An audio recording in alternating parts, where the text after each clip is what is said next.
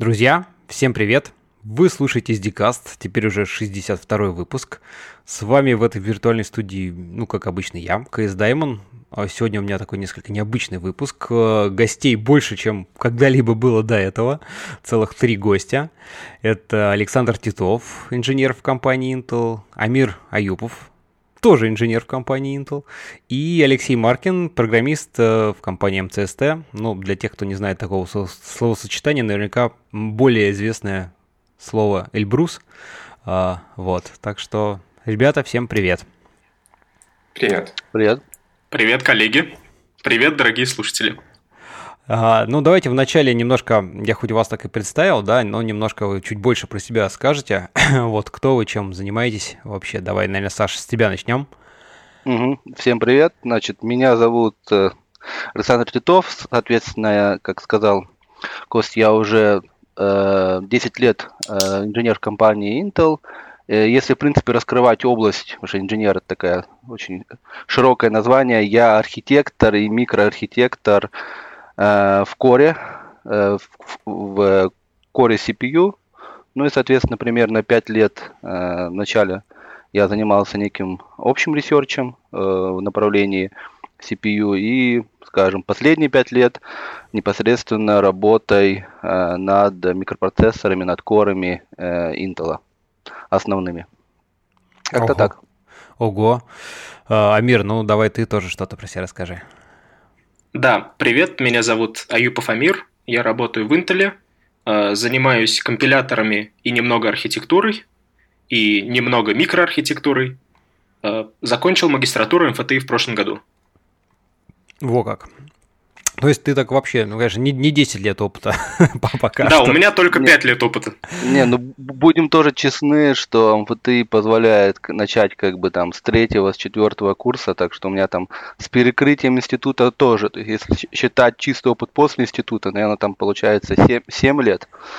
Где-то так. Не, ну понятно, да, все мы начинали, в общем, когда еще в институте учились, я, я собственно, примерно так же. Лёш, давай, ты тоже про себя пару слов добавь. Ну, собственно, всем привет. Меня зовут Маркин Алексей. Я программист в компании МЦСТ, занимаюсь оптимизирующим компилятором последние пять лет. Собственно, как-то так. Ну, хорошо. А я правильно, я правильно понимаю, что мы все физтехи, получается? Нет. Но ты-то нет. Я, Алёша? Я... Я, собственно говоря, тоже МИЭМ, который Московский институт электроники и математики, вот. Который теперь ВШЭ? Да, да, который теперь уже ВШЭ было. Ну что, давайте, у нас сегодня, в общем-то, довольно такая обширная тема, несколько, может быть, необычная для там эс ди-каста, в том плане, что не просто какое-то такое программирование прикладное, а хочется поговорить немножко про такую более глубокую составляющую, то, на чем все это крутится, да, про процессоры, про их архитектуру, ну и, конечно же, без каких-то программирования всего этого дела мы не обойдемся. Вот, вначале э, давайте, наверное, попробуем как-то. Ну, все, наверное, представляют, что такое процессор, что есть у нас компьютеры, там есть какая-то маленькая такая платка, никому не нужная, вот, и на ней все выполняется, да, но, наверное, хочется как-то начать раскрыть вообще, что, что, что, как оно вкратце работает, то есть, ну, процессор, процессору, как бы, да, что-то там выполняется, но как, как в конечном итоге то, что мы там, вот, у нас происходит на компьютере, да, как оно превращается в какие-то команды, которые уходят, соответственно, как-то на этот процессор, где он там что-то их обсчитывает, вот, и дальше все выдает какой-то результат. Я, наверное, может быть, так очень сумбурно все это начал говорить, но, Саш, ты у нас тут больше всех занимаешься этими вещами, попробуй немножко так, какое-то такое направление раскрыть вообще, что, что, что как оно там происходит, так, издалека? Ну, хорошо. В принципе, это такой вопрос, как бы, который требует, я думаю, отдельного курса в институте. Да, согласен, мы попробуем даже, уместить даже как основы, это. Даже как основы, да. Но, в принципе, если мы очень сильно упростим все и вообще там вернемся, скажем так, года восьмидесятые, может, даже чуть попозже, ой, чуть пораньше, в принципе, все можно разбить на несколько очень простых шагов. Если мы говорим про одну команду, если мы забываем про многопоточность, то все заключается в этих простых пяти шагах. То есть, предположим, у нас есть уже откомпилированное приложение. Соответственно, все мы понимаем, что это некий код в виде нулей и единичек, в котором у нас закодированы наши команды. Понятно, ну, я надеюсь, этот этап мы можем... Да, да, конечно, быстро не будем пропустить, настолько, быстро да. пропустить компиляцию, кодогенерацию, хотя это тоже все интересно. Вот у нас уже есть наше приложение, представленное в виде даже не ассемблера, как текстового, а в виде вот нулей и единичек. Соответственно, у нас есть какая-то стартовая точка, откуда все дело начинается, это адрес. Адрес первой э, команды в памяти.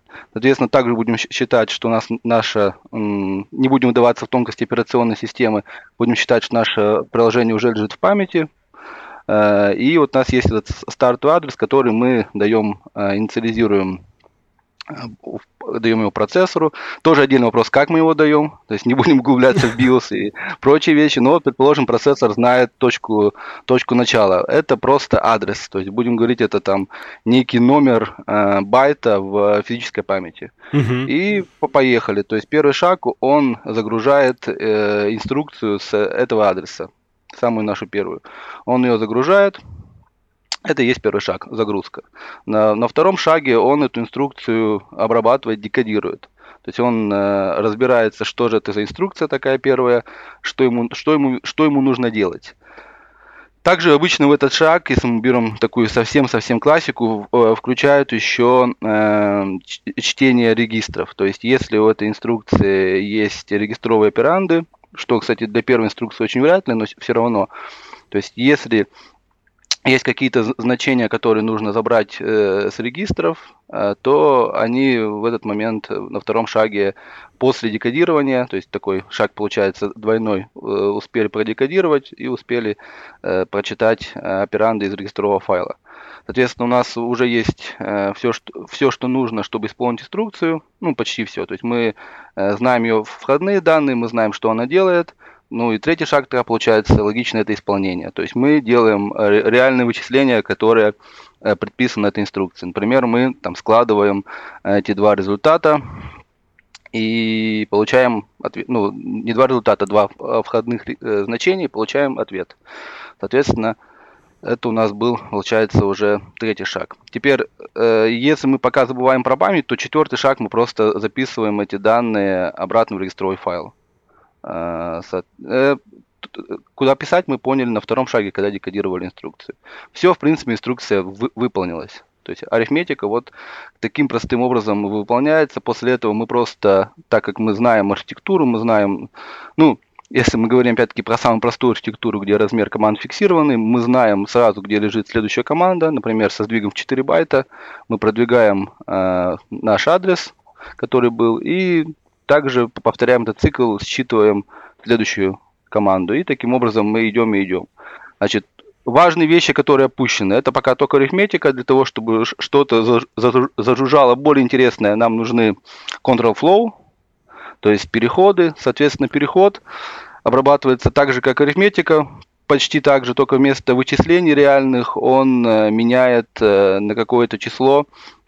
То есть он не обновляет регистровый файл, а меняет на какое-то... Просто указатель э... на следующую команду, условно да, говоря. Да, да, он меняет в зависимости от условий. На самом деле, я вас обманул, он там может делать вычисления, например, если у вас это условный переход, и если вы там не разделяете, например, если у вас в, сам, в команду перехода вшито еще и условия, то это будет такая вот смешанная команда, она посчитает, например, она возьмет два регистра, там, вычтет их из друг друга, если получится, скажем, нолик, то есть регистры равны, она сделает переход, поменяет вот этот адрес на какой-то, на другой, не на последующий.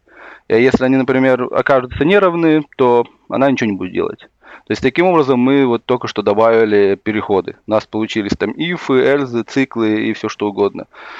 В принципе, вызовы процедур можно тут тоже так же сделать, только чуть-чуть сложнее сама команда получается. Ну и последнее, мы, нам нужно уметь все-таки, регистров нам недостаточно. Нам нужно, во-первых, в эти регистры уметь писать какие-то данные, во-вторых, уметь отписывать эти данные в память, когда, скажем, регистров не хватает. Или когда мы просто хотим сообщить наружу наши результаты. Соответственно, появляются операции работы с памятью. очень тоже похоже работают. То есть первый шаг мы загружаем команду, на втором шаге мы как раз вот какая именно команда, мы всегда понимаем на втором шаге. То есть на втором шаге мы декодируем, понимаем там, ага, это переход, ага, это арифметика, там, ага, это операция записи в памяти, чтения в памяти и так далее. И вот предложено на втором шаге мы поняли, что это операция работы с памятью. Соответственно, на третьем шаге э, мы исполняем ее, но в каком плане исполняем? Мы считаем адрес. Обычно адрес тоже некое арифметическое выражение. Например, там мы идем по массиву, да, то есть у нас получается постоянно адрес э, от инструкции изменяется. То есть мы вычисляем как, э, нам конкретный адрес, и у нас получается после третьего шага исполнения идет такой но, новый четвертый шаг, это обращение в память. Mm-hmm. То есть мы, если на первом шаге у нас тоже было не, неким образом обращение в память, то есть была загрузка, мы загружали инструкцию, э, то здесь э, у нас аналогично тоже идет либо загрузка данных э, и потом последующая запись их в регистровый файл, э, либо запись данных. То есть мы берем данные из регистрового файла и их, соответственно, записываем в память. Слушай, а расскажи, общем, вот ты уже mm-hmm. так много всяких, да, команд разных упомянул. Вообще, насколько вот, ну, современные, так сказать, там, процессоры, я не знаю, вот, в принципе, ну, должны, каким набором команд они должны обладать? То есть вот мы же, ты упомянул, там, чтение, получение данных из памяти, да, чтение, ну, чтение, запись там в память, значит, арифметические операции, условные переходы всякие, да, вот что еще? То есть, ну, просто понять примерно масштабы, насколько это вообще... Нет, ну... В принципе, пока мы говорим там о очень простых э, командах, нам вот этих э, поднаборов вполне хватит. То есть, э, ну, их можно на самом деле на четыре разбить, потому что бренчи, ну, это зависит от того, как мы бьем э, бренчи от э, сравнений. То есть у нас есть переходы, есть операции сравнения, логические операции различные, которые могут генерить там флаги или предикаты или как угодно для бренчей. Mm-hmm. Потом есть чистая, чистая арифметика. То есть это умножение, там, деление, сложение, вычитание, более сложные всякие операции, если они нам нужны. И операции работы с памятью лоудстори. В принципе, вот в эти четыре получилось группы. В каждой из них можно сделать много команд. Там есть разные вещи, но в принципе, такой, скажем, в тривиальном, для того, чтобы программа зажужжала, нам нужно там будет команд, я не знаю, десять. Но это мы все пока говорим о, так скажем, о, о, о, так скажем, о, о пользовательском, о, о пользовательском, пользовательской программе. То есть мы уже как бы попали вот в эту в точку входа, начали что-то делать. Да? Для того, чтобы туда попасть, нам нужны еще ряд таких, скажем, системных инструкций, как этот процессор инициализировать, что делать там, как реагировать на определенные события, то есть ряд специальных инструкций. Но я думаю, там еще минимальный режим, еще таких инструкций нужно будет десять-двадцать вкинуть. То есть в сумме нам где-то тридцать-сорок инструкций нужно реализовать, чтобы, ну, хоть как-то процессор э, зажужжал. Вот у меня примерно т- такое по ощущениям. Mm-hmm. Порядок. Но если мы возьмем там простейшие риски, то у них там э, порядка там сотни, двухсот, трехсот э, instruction set э, команд. Ого. Держит, да.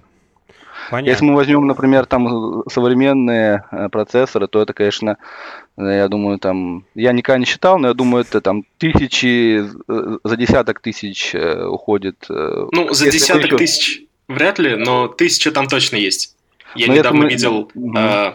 полный список э, команд икс восемьдесят шесть процессора, и там уже больше тысячи.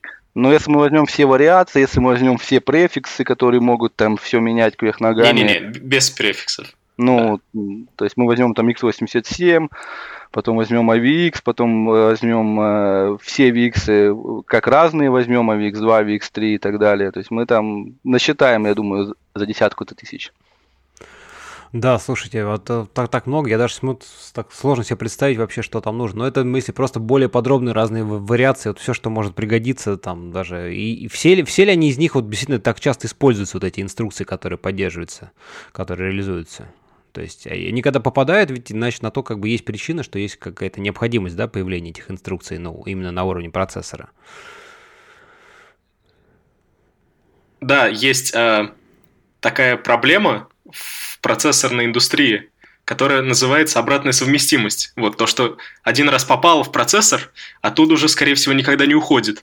Вот и поэтому э, в процессорах Intel, например, до сих пор есть операции, например, которые э, работают с десятичным предст- представлением, э, точнее, работают с би си ди, Binary Coded Decimals.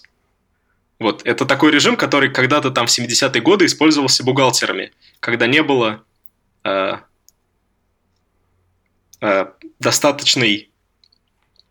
Э, то есть, когда эти процессоры использовались э, для того, чтобы вот на их ассемблере писать бухгалтерские приложения и таким образом представлять числа э, fixed-point арифметики. Вот. Сегодня непонятно, насколько часто они используются. Вот, поэтому этот вопрос, э, он особую боль вызывает у тех, кто эти процессоры разрабатывает.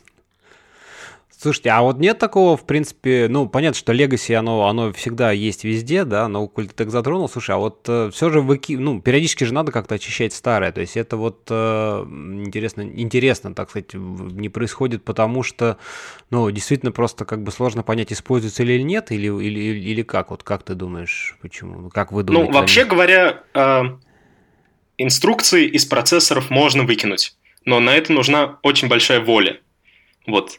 К слову, компания Apple, у которой, в общем-то, софтверный стэк находится под контролем, вот, смогла все-таки перевести свои процессоры на только шестьдесят четырёхразрядный режим.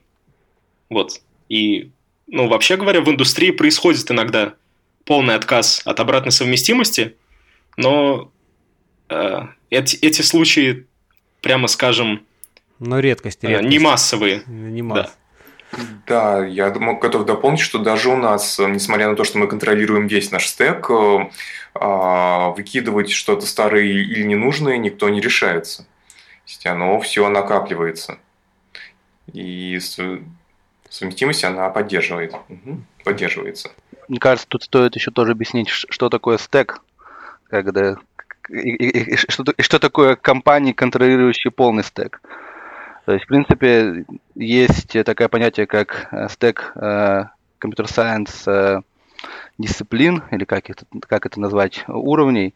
И, в принципе, это, мы, там, если так очень быстро проходить, это аппликация, языки программирования, компилятор, операционные системы, драйверы, архитектура, микроархитектура. То есть я иду от самой высокой абстракции к самой низкой. И вот где-то на уровне архитектуры у нас кончился софт, потом у нас идет микроархитектура, уровень э, эр ти эл, условно говоря, дальше логические гейты. Я уже здесь ухожу в физическую абстракцию, и так я дохожу там до, условно говоря, уровня э, транзисторов и потом уже физики. То есть, например, там вообще на чем основана вся моя технология? Там моя технология основана, там, я не знаю, на м- транзисторах, на лампах, на вообще там на деревянных шестеренках, что вполне, кстати, возможно. И так далее. И, соответственно, э, компании разные живут на разных уровнях это, этого стэка и производят продукцию э, тоже, как, так скажем, на разных уровнях этого стэка. Например, если мы возьмем каких-нибудь старых мастодонтов ай би эм, да, то есть когда он э, делал все, то есть пользователь получал ящик, э, и этот ящик, э, он уже был э, с, со всем, то есть с аппликациями, нужными пользователю, с... То есть там все работало, условно говоря, пользователь брал и, и начинал работать. И в этом плане его не интересовала вообще совместимость, несовместимость, э, там какие там команды, ему было главное, что... Да, его интересовала совместимость приложений, которых, которые он написал на предыдущей версии машины, так чтобы эти приложения можно было... И то не запустить факт. На следующий. И, и, и, и, и то не факт, как бы, да, та же компания ай би эм там э, обычно, условно говоря, любила тоже обрывать э, совместимость в те времена. Но да, даже будем говорить еще проще, тут э, с программистом немножко сложнее. Обычному пользователю, ну вообще, вот он там бухгалтер, ему интересно, вот, что его там бухгалтерское приложение запускается и все. Ну понятно, что ему, ему нужен, ему нужен да. конечный продукт, ему да, абсолютно и... без разницы, что там под капотом, как оно устроено. Да, и если, условно говоря, компания ай би эм предоставляет ему вот весь этот пакет, Самир правильно сказал, что там еще начинается отдельно, что если мы сами под себя пишем, но в самые дремучие времена компания ай би эм выкатывала все. И если у нее какие-то приложения там нужно было переписывать, она их переписывала и предоставляла вот все. Соответственно, она была полностью свободна в изменении каких-то внутренних компонентов, она не была обременена внутренней там, какой-то совместимостью, она меняла инстракшн-сеты, меняла даже операционные системы и, в принципе, была свободная в этом плане. Значит, но держать весь этот стек – это очень сложная задача, и даже внутри, когда одна компания им владеет, она все-таки начинает, как сказать, его дробить, чтобы были взаимозаменяемые элементы, чтобы м, можно было, например, там, не знаю, поменять операционную систему, оставшись на том же железе. И, и к этому вот все, условно говоря, из ай би эм и пришло, когда мы разделили на архитектуру, отделили железо от э, софта.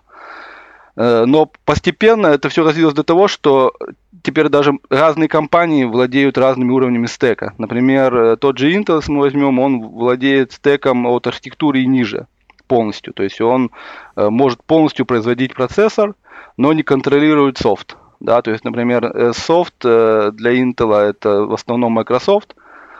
И, ну, будем говорить из крупных вендоров, естественно, да. И, например, когда мы говорим, что мы хотим что-то поменять, нам нужно, естественно, сильно договариваться с Microsoft.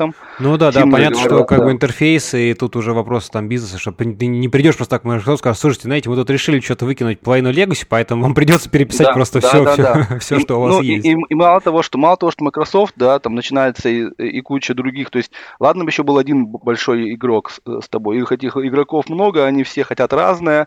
Зачастую, да, они все, у них совершенно разные требования, и фактически что-то менять, это очень тяжело, то есть просто из-за согласования, то есть даже если изменение какое-то логичное, просто со всеми договориться, это, это тяжело, например, такая же проблема, там, скажем, в C++ комитете, там, почему как, какие-то языки быстро развиваются, а какие-то развиваются там очень долго, как, как тоже C++, просто людей много, с кем надо это обсудить и, и договориться. Вот. А если мы возьмем, например, компанию Apple, да, или компанию Samsung, которая сейчас, кстати, тоже движется в этом направлении, э, когда ты владеешь стеком с, э, скажем так... Э, с операционной системой? Да, да, с операционной системой и выше, определенным куском, таким, скажем, важным, ты можешь себя вести, ну, очень, то есть, когда у тебя, условно говоря, когда ты сам себе кастомер, и когда у тебя нету многих кастомеров, ты можешь очень эм, агрессивно себя вести, агрессивно менять. То есть, например, у айфона, да, то есть мы, э, так скажем, можем, например, мы можем за, за, заставить всех наших разработчиков э, предоставлять нам исходные коды, да, скажем, в, в Apple Store, и они а, а сами как бы приложения, и тогда мы можем, скажем, на следующем айфоне вообще поменять, просто другую архитектуру сделать. Просто пересобрать все наши приложения, там какие-то, предположим, даже приложения не, не пересоберутся, мы над этим там поколдуем, но в целом следующий iPhone чисто теоретически может выйти на, другой, э, на другом железе, на другой операционной системе, и большинство людей даже это не почувствуют. То есть в, в этом есть, ну и, и уж выкинуть какую-нибудь там команду, да, э, им будет довольно просто. Э, например, ну потому что у них своя операционная система, они могут сказать, все, эта команда не используется ни в компиляторе, ни в... Ну да, в общем-то, в общем, они по большому счету выпускают там новую операционку, просто дают тот же самый, там тебе новые да. компиляторы, да, условно говоря, там новая версия Xcode, вся новые компиляторы, ты компилируешь приложение, и там уже нет, она не будет использовать там инструкцию, которую вы выкинули, и тем самым, в общем-то, и железо. Да, может. Тут, тут есть тонкий момент, что делать с кодом, который уже откомпилирован, да, то есть, ну, его тоже можно обойти, как я уже сказал, можно всех заставить там э, предоставлять исходные э, исходный код и так далее. То есть, это можно как-то удержать. У Intel это гораздо тяжелее удержать. И, как всегда, возникает вопрос, как бы, ну, например, кому нужна эта инструкция, да, вот тоже там десятичная. Если вы пошерстите по своим, там, скажем, даже в Яндексе, а уж тем более в старых компаниях по базам кода, всегда найдется какая-то часть, она, она будет очень маленькая, просто мизерная, но она будет так глубоко зарыта, вот этот вот legacy код, которому там тридцать-сорок лет, какая-нибудь э, там библиотека, которую написал человек, уже там, не знаю, может, его даже в живых нету, но она отлично работает до сих пор, и вот вы покупаете ваш новый процессор, и у вас все упало. То есть такого, естественно, никто не хочет, и искать эту, как сказать, часть кода, в котором эта инструкция применена, тоже никто не хочет. То есть, соответственно, все сидят и говорят, пожалуйста, ничего не меняйте. Ну, понятно, да, да. Тут, в принципе, все, все, все, все, все логично. Давайте э, немножко все же вернемся там про вот уже мы много раз упоминали слово там и архитектура, и микроархитектура, и вообще э, как она устроена. Вот э, какие вообще сейчас бывают всякие современные? Ну, что на слуху там икс восемьдесят шесть, да, понятно, наверное, арм, там я не знаю, вот риски еще там живы, не живы, э, что с ними эльбрусы в конце концов. Вот э, как бы, что здесь, ну, наверное, с одной стороны, так сказать, как в принципе устроены процессоры вот, с точки зрения архитектуры, но и все же какие-то отличия, кто, кто на что, там, не знаю, обращает больше внимания. Саш, наверное, опять ты, ты наверное, начни. Угу. Как-то вот ближе. Ну, ну вот. Понятно, что сейчас основная такая, скажем, э, ну, в, в серверном сегменте, если мы посмотрим, безусловно, доминирует икс восемьдесят шесть пока. Будем так говорить пока. Значит, э, соответственно, там же в серверном сегменте ай би эм э, что-то делает с PowerPC. То есть есть, в принципе, машины, которые она продает. Э, другие серверы, ну, это, соответственно, у них тоже своя, получается, архитектура. Ну, эй эм ди, она тоже делает икс восемьдесят шесть, поэтому тут их э, с Intel они в одной лодке плывут. В принципе, таких, я даже еще крупных вендоров, наверное, кто-то что-то делает, но я не очень в курсе в, сервер, в серверном сегменте. Если мы возьмем клиент, то есть это десктопы, это всякие таблетки, ноутбуки и даже мобильный сегмент, там, безусловно, сейчас доминирует арм. Mm-hmm. Соответственно, там куча вендоров, там Apple, Samsung э, и прочее, то есть ребята, ну, все, в общем, все телефоны, безу- почти безусловно, и так далее. Э, это, соответственно, получается, м- наверное, такая самая крупная архитектура, там, которая сейчас ж- живет. В принципе, э, еще есть такая, она не очень видимая, но она довольно крупная ниша, это различные, так скажем, э, периферийные устройства, то есть там роутеры и прочее, прочее, прочее, то есть везде, где все равно там, даже, условно говоря, там микроволновка и, и, и, про, и та, такого рода оборудование, у него все равно нужно вставлять какой-то вычислительный элемент, и туда исторически там есть мипс, э, довольно так плотно он сидит, туда ж, сейчас же лезет э, э, арм, тоже туда же, же лезет. И, в принципе, если мы двигаемся дальше, там на более специализированные устройства, так скажем, какие-нибудь э, там э, графические процессоры и прочее, прочее, там уже более кастомные архитектуры, то есть это архитектуры, которые люди делают сами под э, себя.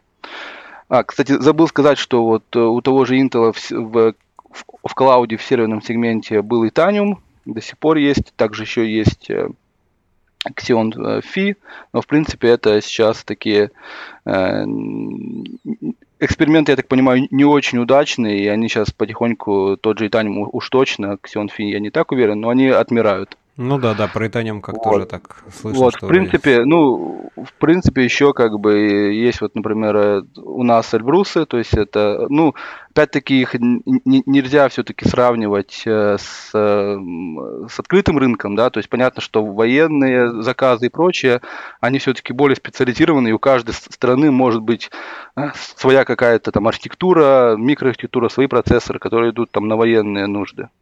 То есть, ну, ну не знаю, может, Алексей больше расскажет там про эльбрусы и про их э, архитектуру. А, ну да, давай тогда немножечко расскажу. А, ну и про эльбрус вообще, и при, при МЦСТ вообще, про эльбрусы в частности. А, как, а, ну, как, как я уже говорил, МЦСТ дел, поддерживает полный стек, то есть начиная с дистрибутива прикладных приложений и заканчивая проектированием процессоров. Говоря про процессоры, нужно понимать, что под маркой Эльбрус выпускаются процессоры на двух архитектурах. Это спарк и это, собственно, Эльбрус. Причем развивается и та, и другая ветвь. Но, мне кажется, нам будет интереснее говорить все-таки про Эльбрус. Ну, конечно, да. Ну да, там спарк, он на самом деле тоже немножечко модифицирован, но он больше для военных идет. Эльбрус уже... такой более широкое распространение имеет.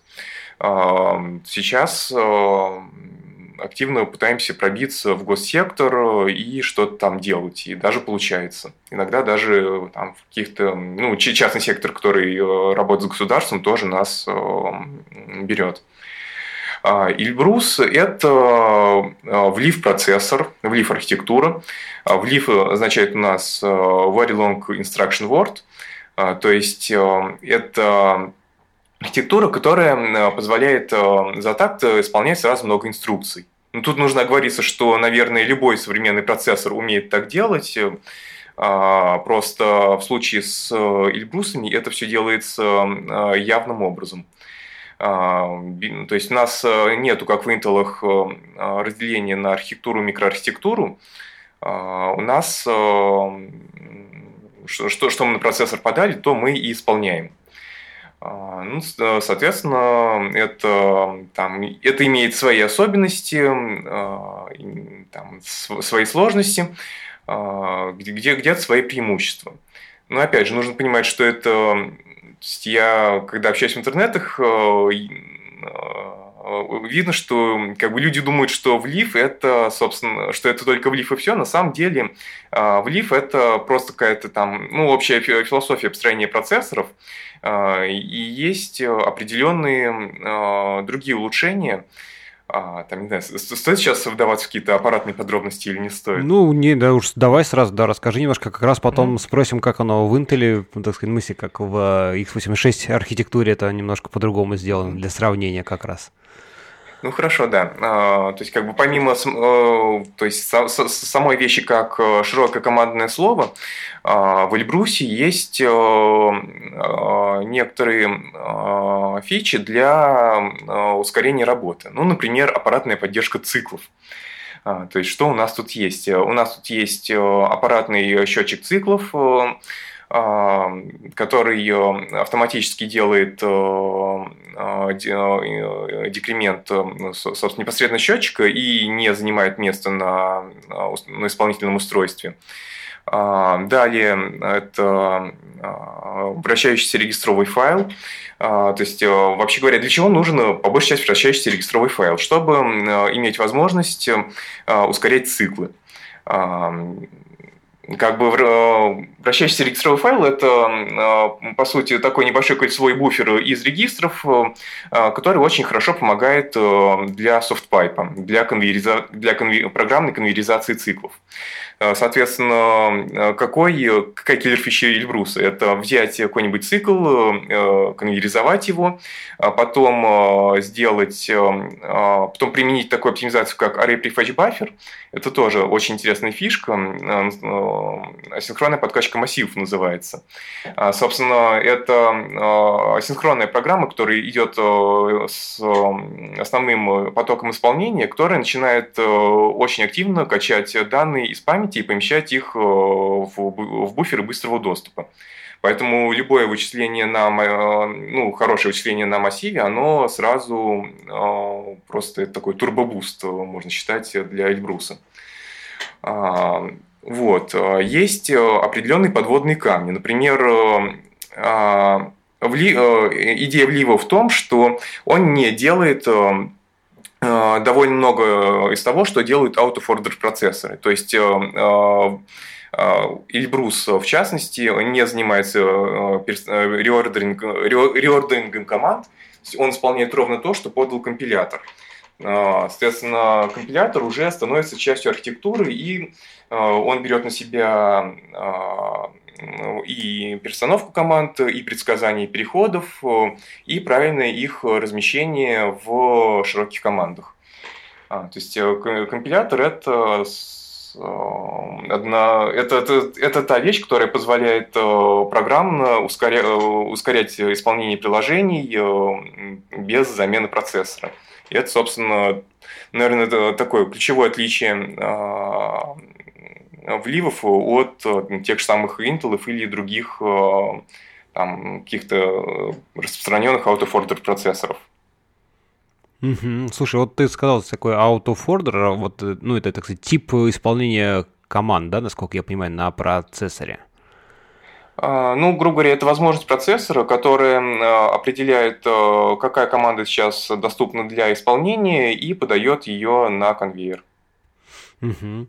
А как, как это вот в икс восемьдесят шесть, соответственно, работает? То есть, я так понимаю, что там немножко все... То есть, здесь, вот в Эльбрусах, насколько я понимаю, значит, как ты сам сказал, да, компилятор, он такой и очень важная составляющая всего вот этого стека, да, и такая умная, скажем так, важная составляющая. То в случае с там икс восемьдесят шесть эта часть вот, может быть несколько проще, но зато чуть-чуть а, сложнее получается уже именно сами процессоры, да, где они должны уже принимать там решения, как что распараллеливать, а, как, как-то так. Да, вот, кстати, здесь, наверное, уместно упомянуть про Transmeta, в общем, многим известную.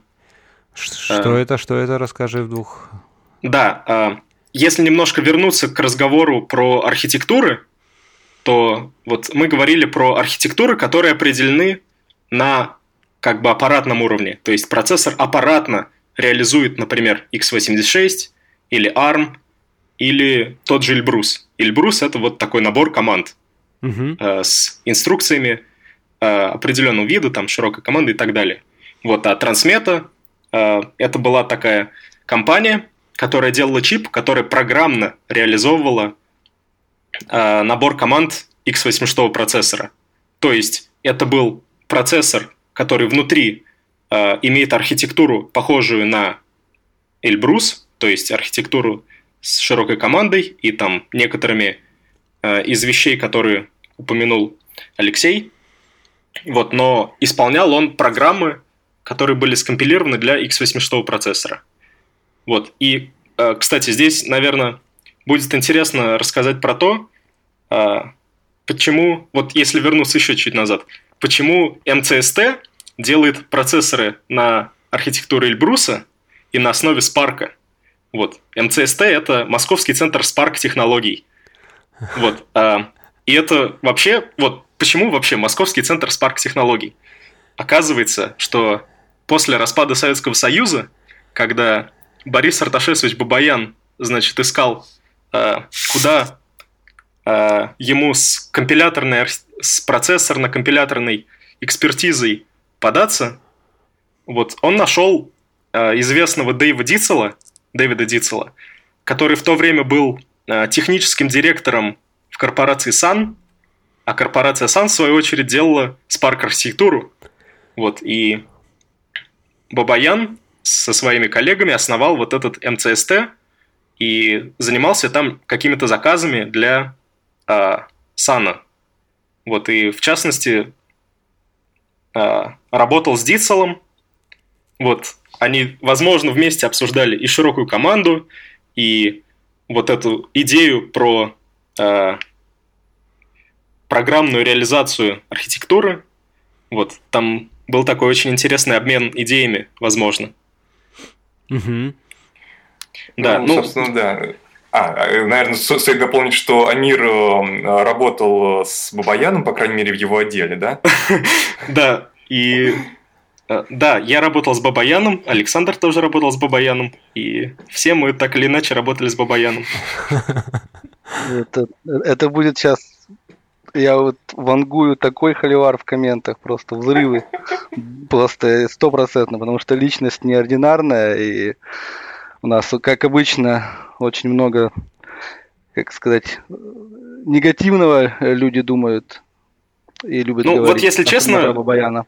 Э, вот то, что я встречал в интернете про Бабаяна, вот этот негатив, он в основном от людей, которые ну просто вообще ничего не понимают в процессорах. Все-таки... Наверное, да. Давайте мы такую да, не, немного... Кажется, это... Ушли в сторону? Нет, нет, я все-таки х- хочу сноску сделать для, для хейтеров по поводу Бабаяна, потому что ну, сто процентов набегут ребята, там, которые там расскажут. Там независимо от того, там, как бы... Я, условно говоря, там, и Амир, и мы там все здесь, я думаю, не жили в, в эти времена, и там кто чего кому сказал, кто кому помог, как, чего это. Если бы было по-другому, вообще непонятно. Я могу сказать, по крайней мере, то, что я вижу сейчас, да, что там есть такой вот... Кто не знает, Борис Арташесович Бабаян, это архитектор. Ну, в общем, это такой, скажем, очень крупный человек в области компьютер сайенс глобально, и потому что он занимается фактически всеми проблемами. И вот человеку еще восьмидесяти пяти нету, наверное, восемьдесят четыре, мне кажется, и он ходит на работу каждый день, и он как бы не то, что там он сидит как-то, знаете, так отсидеться, он еще молодых гоняет, и с ним вот реально общаться даже тяжело в плане, он настолько много генерит идей, информации и прочего, что там мне там в мои тридцать хвостика, мне реально иногда, иногда бывает тяжело переварить э, ту информацию, которую он успевает там за, за, за день нагенерить и мне выдать. То есть это уже как минимум, там, несмотря на что он делал раньше, там, какие к нему там претензии в плане вот какой-то внутренней гениальности человека, тут не от, ну, ему не откажешь. Ну, это, это я просто хотел бы так сказать всем хейтерам. Да, не, ну, но... на самом деле хейтерам можно, в общем-то, предъявить э, интервью самого Дэйва Дитцеля, в котором он, в общем-то, прямым текстом говорил про их сотрудничество, вот, ну и там про косвенные э, подтверждения их сотрудничества. Можно найти много чего, но, в общем, сам Дэйв Дитцель говорил о том, что они работали.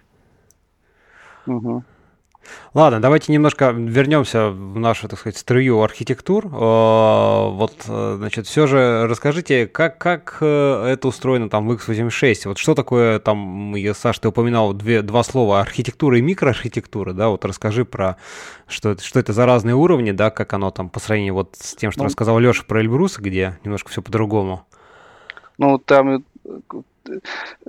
Ну да, в принципе, когда мы все-таки говорим, что вот есть архитектура, архитектура – это некий договор, будем так говорить, между программистом и между аппаратным миром, между миром софтвера и миром хардвера. То есть такая граница, периферия. И, соответственно, он в себя обычно включает некий контракт, то, что хардвер реализуется предоставить э, в мир софтвер. То есть это некое описание того, как оно будет себя вести в определенных ситуациях. И сюда же включается, естественно, набор инструкций, то есть, э, э, естественно, что умеет э, данный процессор выполнять, как он это выполняет, как он реагирует там, на определенные э, исключения. И, в принципе, не только инструкции, но и вообще какие-то общие механизмы, э, связанные там с... Ну, я уже сказал, там, как мы, какие есть интеррапты, как мы реагируем на то, как мы реагируем на это и так далее.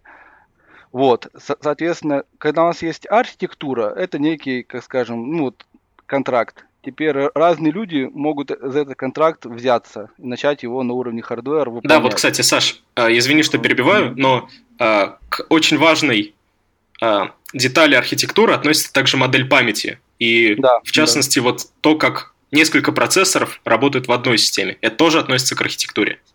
Безусловно, безусловно, да. То есть э, многие ограничивают обычно системой команд, на самом деле нет. Помимо системы команд есть еще много всего интересного, там, ну, какой у меня memory ordering и так далее, и так далее. Э, значит, э, теперь на чем я остановился? Остановился на том, что разные люди могут эту архитектуру по-разному пытаться реализовывать. То есть, в принципе, они должны э, соответствовать этому контракту, этим, как скажем, похоже на госзаказ, но, но за, разные, за разные деньги. Да? То есть, если, условно говоря, я выпускаю процессор, который соответствует икс восемьдесят шесть, он у меня дешевый, он у меня быстрый, он у меня с низким энергопотреблением по сравнению с моими конкурентами, я молодец, как бы все покупают у меня, а не у моих конкурентов. Вот. И по поводу, ты, Леша, сказал, что в Эльбрусе нет такого разделения, я все-таки не согласен, это разделение есть везде, просто, например, в Эльбрусе можно выпустить э, тот же Эльбрус, э, два разных, просто поменяв размеры кэшей в Эльбрусе. Насколько я понимаю, там в последних Эльбрусах кэши все-таки есть. И, и, соответственно, это будет два разных, две разных микроархитектуры, которые реализуют одну и ту же архитектуру. Ну, хорошо, с этим согласен. Я имел в виду, что у нас э, нету э, декодера икс восемьдесят шесть команд в какое-то внутреннее представление процессора. Да, но у вас есть декодер ваших команд, ваше внутреннее представление. То есть все равно есть, э, чтобы микроархитекторы Эльбруса не расстроились, что их не существует. Вот, на самом деле это все, естественно, есть. Просто тут имеется в виду, что уровень, так скажем, разделение ответственности проходит немножко по-другому в разных архитектурах. То есть, например, когда мы говорим про икс восемьдесят шесть и такого рода архитектуры, даже арм, будем говорить, они все очень старые. То есть они, их там корни уходят в шестидесятые года и так далее. И э, в то время никто явно... Ну, проблемы были не в том, что у меня там по параллельности не хватает на уровне команд. Проблемы были в том, что одна команда, как тут любят говорить, есть такая присказка, там, что перенос начинался в одной комнате, исполнение команды переноса, а заканчивалось в другой комнате. Подождите, это не присказка. Вообще-то это реально происходило. Вот можно сходить в музей вычислительной техники, который в Калифорнии находится, и увидеть флорплан, который буквально означает то, как ящики с процессорами были расставлены по зданию. Ну, окей, но я имею в виду присказку в плане того, что да. люди часто любят это говорить и приводить как пример. Значит, и, соответственно, в тот момент проблема архитектуры была именно не в том, то есть не на этом уровне. То есть люди хотели давать вот максимально просто, что можно. Что максимально просто сделать, это просто поставить команды друг за другом. Как я вот в самом начале объяснял, просто команда одна, потом следующая, потом и ну так да, далее. Ну да, сдвиг и все, и, и погнали следующую команду. Ага. Погнали следующую команду, и это будет моя архитектура. И, соответственно, вот эта модель такого последовательного исполнения, она закрепилась с тех пор еще, и она наложила очень много ограничений. С одной стороны, она простая, то есть все ее понимают, всем это как бы понятно. Вот я написал там свой C-код, например, да, и я примерно понимаю даже, как он будет исполняться, потому что у меня есть последовательная модель исполнения, все, все красота, все хорошо. И, соответственно, условно говоря, вот это и есть, это legacy. То есть, на самом деле, если мы будем даже углубляться, это отложило отпечаток на все, то есть даже на языки программирования. Если да, в общем-то, возьмем... C, он и появился как... Такая абстракция да. для ассемблера, правильно? Угу. С такой последовательной правильно, моделью правильно, да. исполнения. То есть, например, есть идеологи параллельных языков, явно параллельных языков программирования, которые говорят, что вот такая модель, она испортила вообще языки программирования. То есть все современные языки программирования, они как бы вот эту концепцию протаскивают с собой, и люди уже даже не могут думать, то есть они уже настолько как бы вот весь мир программирования, он закостенел в такой в параллельной модели, что и даже если мы начинаем там говорить про векторизацию, это все равно не то, это все равно уровень вот такого очень э, последовательного мышления. Ну, я немножко отвлекся. Значит, соответственно, вот у нас есть такая архитектура, последовательные, последовательные команды. В какой-то момент, как я сказал, проблема была не, в, э, не на уровне, скажем, нескольких команд, а даже на уровне одной команды. То есть микроархитектура, ее задача была максимально быстро исполнить одну команду. И в этом была проблема. То есть люди делали более маленькие устройства, там, перенос не в разных комнатах, а хотя бы в одной, там, потом в углу одной комнаты, потом на одном столе, потом на одной плате и так далее. То есть мы двигались в таком направлении. И это было как бы десятилетие. То есть десятилетия именно занимались этим. А со стороны компилятора единственная была задача сделать поменьше команд. То есть, в принципе, никого не волновало там зависимости в этих командах, еще что-то. То есть, чем меньше команд и компилятор сможет сделать для данной программы, тем программа будет быстрее. И вообще была красота. На самом деле, можно было очень точно предсказывать время работы. Просто там берешь количество команд, перемножаешь на... время одной команды, получил, сколько твоя программа будет занимать времени. Очень было все просто. Но в какой-то момент э, аппаратура, условно говоря, продвинулась настолько далеко, что на уровне одной команды выжимать стало уже нечего. То есть э, команду одну как таковую настолько сильно, то есть ту же арифметику настолько сильно оптимизировали, что э, дальше прогресса там не было. И, соответственно, э, такая, скажем, где-то в девяностые годы, может, чуть раньше, там, в академии, э, чуть позже э, в индустрии, э, случился прорыв в плане того, что люди сказали, окей, то есть одну команду я уже максимально быстро исполняю, но, скажем, у меня есть там две команды, они идут друг за другом. Я одну начал исполнять, вторая у меня, например, не зависит от этой команды, которая сейчас исполняется. Зачем я жду? Может быть, я начну исполнять вторую команду сразу же? Тогда у меня начинают там две команды исполняться в параллель. Несмотря на то, что изначально архитектура меня об этом не просила, но, с другой стороны, она и не запрещала явно, да, то есть... Соответственно, я начинаю исполнять две команды в параллели, у меня там потенциально до двух раз прирост производительности начинается. Это вообще красота.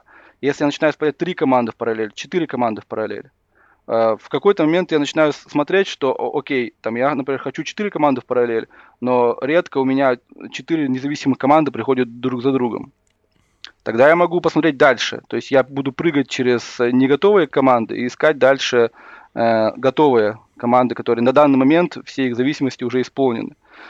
И по- пошло-поехало. То есть там это как бы ящик Пандоры открывается, и там... Э, куча возможных вещей, например, насколько, насколько далеко я просматриваю, что я делаю с операцией, ну, э, в общем, этот целый, на самом деле, да, даже если мы посмотрим началь, изначальной работы, это называлось типа, что компилятор в э, аппаратуре, то есть реально э, аппаратура на каком-то, на очень коротком окне, скажем, там, в сто инструкций, там, в пятьсот, в тысячу инструкций, она делает оптимизации.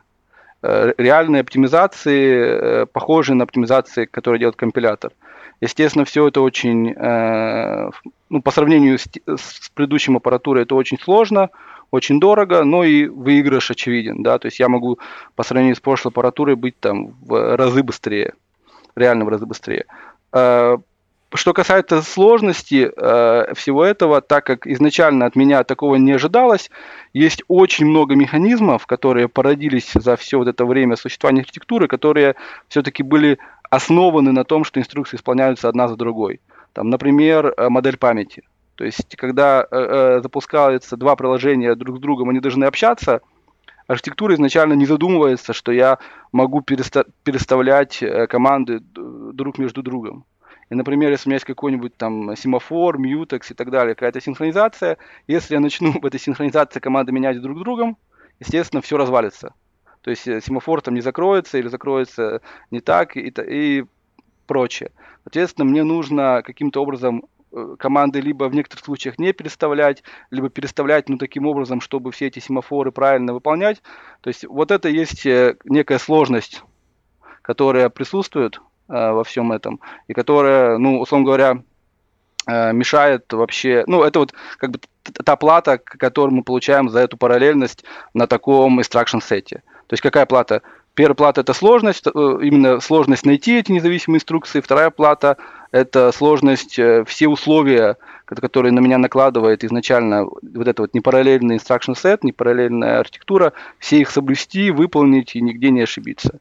Если мы, ну я сейчас уже заканчиваю, если мы возьмем Эльбрус тот же, да, где явный параллелизм в команде присутствует, там большинство из этих сложностей, они, они убраны.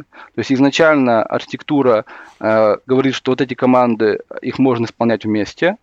И изначально архитектура говорит, что, ну, как бы она не, не предполагает каких-то м, проблем. То есть она изначально знает, э, компилятор знает, программист знает, что вот эти команды будут исполняться вместе. Соответственно, он уже там синхронизацию, семафоры и все, там точные прерывания, он все уже делает, как бы имея, имея, имея в виду вот этот параллелизм. То есть он для него явный, а не неявный. Ну, тут, кстати, можно спросить вопрос, почему, если в Лива так вроде все хорошо, почему, например, он там в свое время не победил икс восемьдесят шесть, арм и прочие такого рода архитектуры? Ну, тут на самом деле вопрос скорее а, не ко мне, а к вам, ребят, как к интеловцам, но как бы мое видение а, такое. Смотрите, а, рассматривая Лив, у нас, е, ну, из таких больших игроков есть Transmeta, есть Itanium. Transmeta нет. Ну, была Transmeta уже давно нету. Ну, Itanium, наверное, тоже уже не особо. По-моему, его сняли с производства. Ну, нет, вливы, вливы существуют э, сейчас э, в видеокартах. Вот, и они существуют, да, в Денвере, в чипе, который Nvidia делает. В общем, влив все еще присутствует на рынке. Ну, на рынке в том или ином виде, да, присутствует. Ну, да, ну как бы смотри, просто обычно сравнивают либо с Transmeta, либо с Itanium. Да, итак, Transmeta, она, она пыталась выйти на том, чтобы исполнять, да, икс восемьдесят шесть instruction set на вливе. Да. Ну, собственно, это сложно, и, наверное, на тот момент они бы, ну, не факт, что смогли это сделать. Ну, знаете, я могу немножко про Transmeta рассказать, вот, что, что такое она делала и почему мы про нее до сих пор вспоминаем. Давай, давай. Да, в Transmeta использовалась так называемая двоичная трансляция, как и в Эльбрусе, кстати. В чем идея состоит? Идея в том, чтобы улучшать производительность, энергоэффективность за счет перетрансляции программ, за счет перетрансляции из одной архитектуры в другую, и во время этой перетрансляции делать оптимизации. То есть, как я уже говорил, процессор эмулирует один набор команд, но реально исполняется на другом. Вот. При этом программа как бы исполняется в виртуальной машине, и там происходит накопление профиля, делаются оптимизации, и все те эффекты, про которые Саша говорил, связанные с точными прерываниями, с моделью памяти, делаются под софтверным контролем. Вот. При этом архитектура, то есть микроархитектура, становится как бы проще, потому что это вновь отдано обратно под контроль программного обеспечения. Вот. И за счет этого достигается большая энергоэффективность, аппаратура проще. Вот, да, там действительно есть много проблем, которые необходимо решить. Это вопрос совместимости с той архитектурой, которую мы эмулируем. Но, в общем, Transmeta показал, что это рабочий подход. Сейчас этот подход используется в NVIDIA, в чипе Denver. Ну и, вообще говоря, сама Transmeta продала миллионы этих чипов. Мне кажется, что Transmeta не взлетела ни по техническим причинам. Это, в общем-то, был суперский процессор для того времени. Но, скорее всего, рынок не был готов, потому что они целились на нишу, которая возникла несколькими годами позже. Они таргетировались на мобильные устройства, на то, что сейчас является планшетом, ну и там было таким нетбуком. Вот. Скорее всего, не по техническим проблемам не взлетела Transmeta. Ну, из того, что я читал, у них была очень сильная просадка производительности по сравнению с именно с икс восемьдесят шесть чипами. Ну, ну да, вроде, действительно. Вроде нет, вроде все-таки ну, не такая сильная. Да, в общем, проблема-то была не в том, чтобы догнать топовые чипы, которые тогда там были, Пентиум четыре, такого рода, потому что Transmeta, опять, она целилась на рынок энергоэффективных устройств. Энерго... Ну, то есть тех устройств, которые от батареи работают. Ну, фактически ноутбуков я тогда как раз вот это да. какой-то, наверное, две тысячи четвёртый год. Я помню, я покупал один из своих первых ноутбуков. Я приходил как бы вот там а-ля горбушка рынок, там продавались эти ноутбуки. Я там смотрел Intel Pentium, и тут раз там мне говорят, вот Transmeta. Я тогда еще, конечно, ничего не знал, я думал, что это какая-то там китайская фигня, поэтому я и никуда... Проблема с маркетингом, да, но я точно помню, что на Transmeta стояло пассивное охлаждение, да, то есть она была вообще без кулера, ноутбук был. Это даже для текущих ноутбуков это как очень странная штука, такого практически нету. Вот. А, естественно, все интеловские были с таким с хорошим кулером, с такой с хорошей толщиной. Вот. Так что это была действительно живая архитектура и микроархитектура. А насколько я там из общения там, с людьми, которые в этом участвовали, понял, что у них все-таки была смесь проблем, все-таки это большой бизнес, и в какой-то момент они, у них было много, так скажем, взято денег под определенный проект, под, по-моему, там вторую генерацию их процессоров. И что-то у них пошло не так. То ли у них э, они задержались по, так скажем, ну, какие-то были баги, задержки, и вот они чисто не, не срослись, так скажем. То есть не получилось ну да, не, у них... Не прошли фазу роста. Да, они не прошли какую-то фазу роста, то есть если бы у них, например, там все пошло хорошо с этими процессорами, они бы вовремя пришли на рынок, они бы там сняли с них деньги, отдали, получили и так далее, они бы, может быть, и, так скажем, ну, до сих пор были бы живы, вот, но вот именно что-то пошло не так, все-таки это довольно тяжелая вещь, к сожалению, когда одной технической экспертизы зачастую в таких крупных проектах уже не хватает, то есть нужно быть очень и финансово образованным, чтобы это все делать. Ну и естественно, есть такое как бы мнение витает, что там Intel их убила. Ну, Intel это серый кардинал, который там, ну, до этого на самом деле, если мы посмотрим фильмы про там Силиконовую долину и так далее, там это был ай би эм, серый кардинал, который там всех убивал, там Apple убил, там, ну, практически убил, там еще кого-то там поубивал, то есть, ну, это будет всегда как бы как сказать, ну, объективных данных под, под это нет. То есть есть вот объективные данные, что Transmeta вот так вот не взлетела. А по поводу самого подхода я хотел бы сказать, что это очень похоже концептуально на какую-то эмуляцию. То есть там VirtualBox, например. То есть вы пускаете эмулятор э, архитектуры у себя, некую программку на вашей операционной системе, и вы можете запускать там другую операционную систему вот в этом в эмуляторе. Потому что этот эмулятор фактически он реализует э, архитектуру. То есть он вот все эти требования, вот этот контракт, который я говорил, который обычно реализует в железе, он его реализует в софтвер. И, соответственно, софт, который запускается внутри вот этого VirtualBox, он фактически не понимает, где он. То есть ему выглядит все, как будто он на железе исполняется. Не, ну понятно, что он, ну да, он выполняет инструкцию, вот. Как бы она ему честно говорит, да, я все да. сделал, все хорошо, как бы что. Да, теперь, да, ему там память подсовывается, все механизмы подсовываются, и он как бы очень рад. Теперь, когда мы говорим про бинарную трансляцию, это все то же самое, только не на уровне над вашей операционной системой, которая у вас там икс восемьдесят шесть, а это даже под ней. То есть у вас как бы идет ж- железка, с ней вот этот эмулятор, но он работает тут вот прямо на железе, то есть он не работает э, поверх какой-то операционной системы. И теперь у вас вся операционная система, которую вы загружаете, она вся вот эмулируется в этом VirtualBox, который для вас фактически невидим. То есть он вообще как бы... То есть он просто опущен э, на уровень ниже, то есть он гораздо ближе к железу.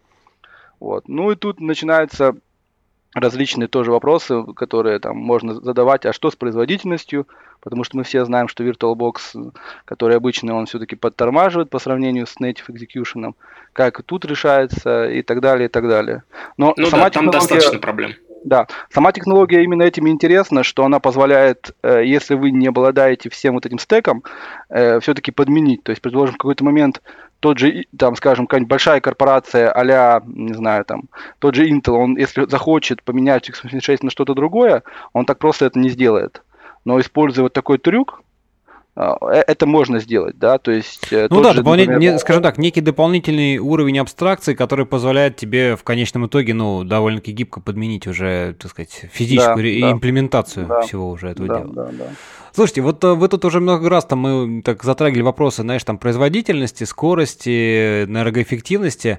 А, вот хочется немножко на эту тему поговорить. А, вот как бы, да, ну, процессор. Берем там современный процессор, да, там, значит, понятно, что для конечного там потребителя, ну, не имеется в виду там пользователя компьютера, я имею в виду тех, кто использует там их в своих, там, не знаю, серверах или еще где-то мощностях, что нужно, да, но вот там скорость. Скорость, я так понимаю, это опять-таки количество там инструкций, выполняемых там в единицу времени, условно говоря, да, ну там тут, наверное, как-то частота на это влияет, еще что-то, какие-то вот эти технологии там распараллеливания. А второй вопрос там энергоэффективности, это, соответственно, опять-таки сколько жрет, ну, в конечном итоге фи- физика, электричество, и тут вот из того, что я услышал, да, вы говорите, что, в принципе, чем, чем как бы процессор там проще с точки зрения архитектуры, вот, тем, соответственно, он более энергоэффективен, да, но на, за счет этого, наверное, вот как, как, скажем так, за счет чего достигается вообще баланс вот этого энергоэффективности и скорости, да, вот какие здесь есть подходы вот к, к решению этих вот таких вопросов? Ну, это очень, очень тоже комплексный и сложный вопрос. Да, я понимаю, ну как, как-то вообще, хоть просто понять вообще, примерно да. подходы. Да, вообще ты сказал, что там людей этих интересует скорость. Ну, на самом деле, чистая скорость уже давным-давно никого не интересует. То есть всех интересует скорость в расчете на энергопотребление, как минимум, да, также, например, там еще на, ну, на деньги, ну и, и так далее. То есть, там, скажем, ну, в принципе, это довольно известный факт, как минимум, что уже котируется не скорость, а скорость на энергопотребление. С чем это, в принципе, связано? Связано вроде как бы... Ну, есть тут несколько заблуждений, то есть общепринятых, что это связано с рынком мобильных устройств. Да, что вот все понимают, что в мобильных устройствах, если процессор много потребляет, то э, вроде как плохо. Да, то есть батарейка мало живет. Ну вот мне там мало как, работает. Да, мне как простому там обывателю кажется это таким, ну, естественно, логичным, скажем да, так. Да, ну это в принципе отчасти правда, но только отчасти. На самом деле, если мы посмотрим э, график, ну, как бы разбиение, что живет вот там в iPad или там в, э, в ноутбуке, что живет основную энергию, кажется, что процессор живет там, не знаю, десять процентов, десять-двадцать процентов от всего. То есть проблема, в принципе, не настолько в самом процессоре, именно в плане энергопотребления. Она, конечно, там, безусловно, существует, но она не такая, не такая жесткая. И, в принципе, ну, давай, я не буду говорить, что ее вообще нету, потому что сейчас тоже там в комментариях люди съедят. В принципе, она есть, да, безусловно. Но, скажем, для крупных игроков более важна другая проблема. То есть, исходя вот из, из такого изобретательского понимания, вроде бы кажется, окей, предположим, там мы, не знаю, какая-нибудь там тот же Intel делает или эй эм ди, да, делает мощные процессоры, там они, скажем, ну, не лезут они в, в телефон. Ну и бог с ними, да, как бы, за, ну именно из-за проблемы энергопотребления. Бог с ними, не лезу в телефон, тогда хотя бы там в серверах все должно быть хорошо. Вроде как бы в сервере у меня нету проблемы там с энергопотреблением ни, ни, никакой особой. Угу. Так вот, это неправда, это неправда. На самом деле есть гигантская проблема именно в серверах. И из-за этого все страдают. Нужно понимать, что когда мы говорим о энергопотреблении, мы должны разделить два понятия. Это непосредственно потребляемая энергия и это мощность. Когда мы говорим об энергии, мы говорим э, о батарейке, то есть как долго живет батарейка, мы говорим о наших счетах за электричество. То есть э, сколько именно энергии я потрачу на выполнение данной задачи. И в принципе это тоже важно. То есть, как я сказал, энергия, она важна, она важна в мобильных устройствах, она важна, тот же Google, да, он, например, не хочет платить э, там, в год, не знаю, если вы ему скажете, что вот ты в год платишь за электроэнергию миллион долларов, ну, я думаю, гораздо больше платит, ну, вот, предположим, миллион долларов, а ты будешь платить там шестьсот тысяч долларов, то есть это все-таки гигантская экономия, и это будет важно. Ну, конечно, да, на таких это, масштабах. Да, да, но, скажем, для обычного юзера пи си это, в принципе, не очень важно, нам как бы плевать на, на такое, но для больших корпораций такая экономия это все-таки серьезная вещь, и, в принципе, они даже готовы купить более дорогой процессор, то есть ты им говоришь, там, вот, например, мой процессор серверный стоит, скажем, там, две тысячи долларов, у конкурентов тысяча, но если вы мой процессор будете использовать, там, не знаю, год или два, он вам отобьется именно по, по электроэнергии, будет выгоднее. То есть такие вещи тоже заходят. Но, как я сказал, это не самая большая проблема именно энергии, самая большая проблема сейчас это мощность. То есть это выделяемая энергия в единицу времени. Э, оказывается, что э, если мы рассмотрим как бы э, современные процессоры, э, у них, скажем, плотность работы настолько большая, что э, не хватает, э, не хватает именно поверхности, не хватает системы охлаждения, чтобы отвести вырабатываемое тепло. То есть э, проблема не в том, что мы не можем эту энергию дать процессору, мы ее, мы ее можем дать, особенно там, ну, например, мы, конечно, там в телефонах ограничены, мы не хотим ему давать столько энергии, потому что батарейка быстро разрядится, но когда мы говорим про серверное облако, мы готовы туда вкинуть столько энергии, мы как бы хотим быстрее там делать, не знаю, наш поиск в Яндексе или в Гугле, но процессор не может эту энергию потребить и рассеять после этого, и в этом гигантская проблема, что теперь э, я не могу делать процессоры быстрее, потому что я достиг этого предела. То есть мой процессор э, ограничен именно тем теплом, которое он может выделить в единицу времени. Слушай, да, и... вот это такое интересное, интересное, как-то так, да, все слышно, конечно, уже так довольно-таки даже, мне кажется, в последнее время много появляется статей про там всякие дата-центры и эффективный там теплообмен, охлаждение, вот этого всего, но это больше там дата-центров, но в процессорах, собственно, мысли, ну, в серверах, там, в решениях, я именно тоже уже такая вот проблема, ты видишь, ты говоришь, есть, то есть это как, как эффективно забрать, чтобы, чтобы он не, не взорвался, условно говоря, не перегрелся бедный. Ну, да, то есть там понятно, что мы можем всегда там накрутить какой-нибудь, там, залить фреоном и так далее, но мы должны понимать цену этих решений, да, то есть никто не хочет, условно говоря, покупать процессор за там, две, три, четыре, пять тысяч долларов и потом еще сверху за столько же покупать установку фреона, а если она, ее надо обслуживать, а если так далее, то есть это очень, получается, дорогое развлечение. И это наступило относительно недавно. То есть, если мы рассмотрим, скажем, десять лет назад, то все было гораздо лучше. То есть мы еще этого предела физического не достигли. То есть у нас нет нету такой проблемы. И э, это означает, что мы можем очень сильно бустить э, в плане частоты. То есть, например, что такое частота у процессора?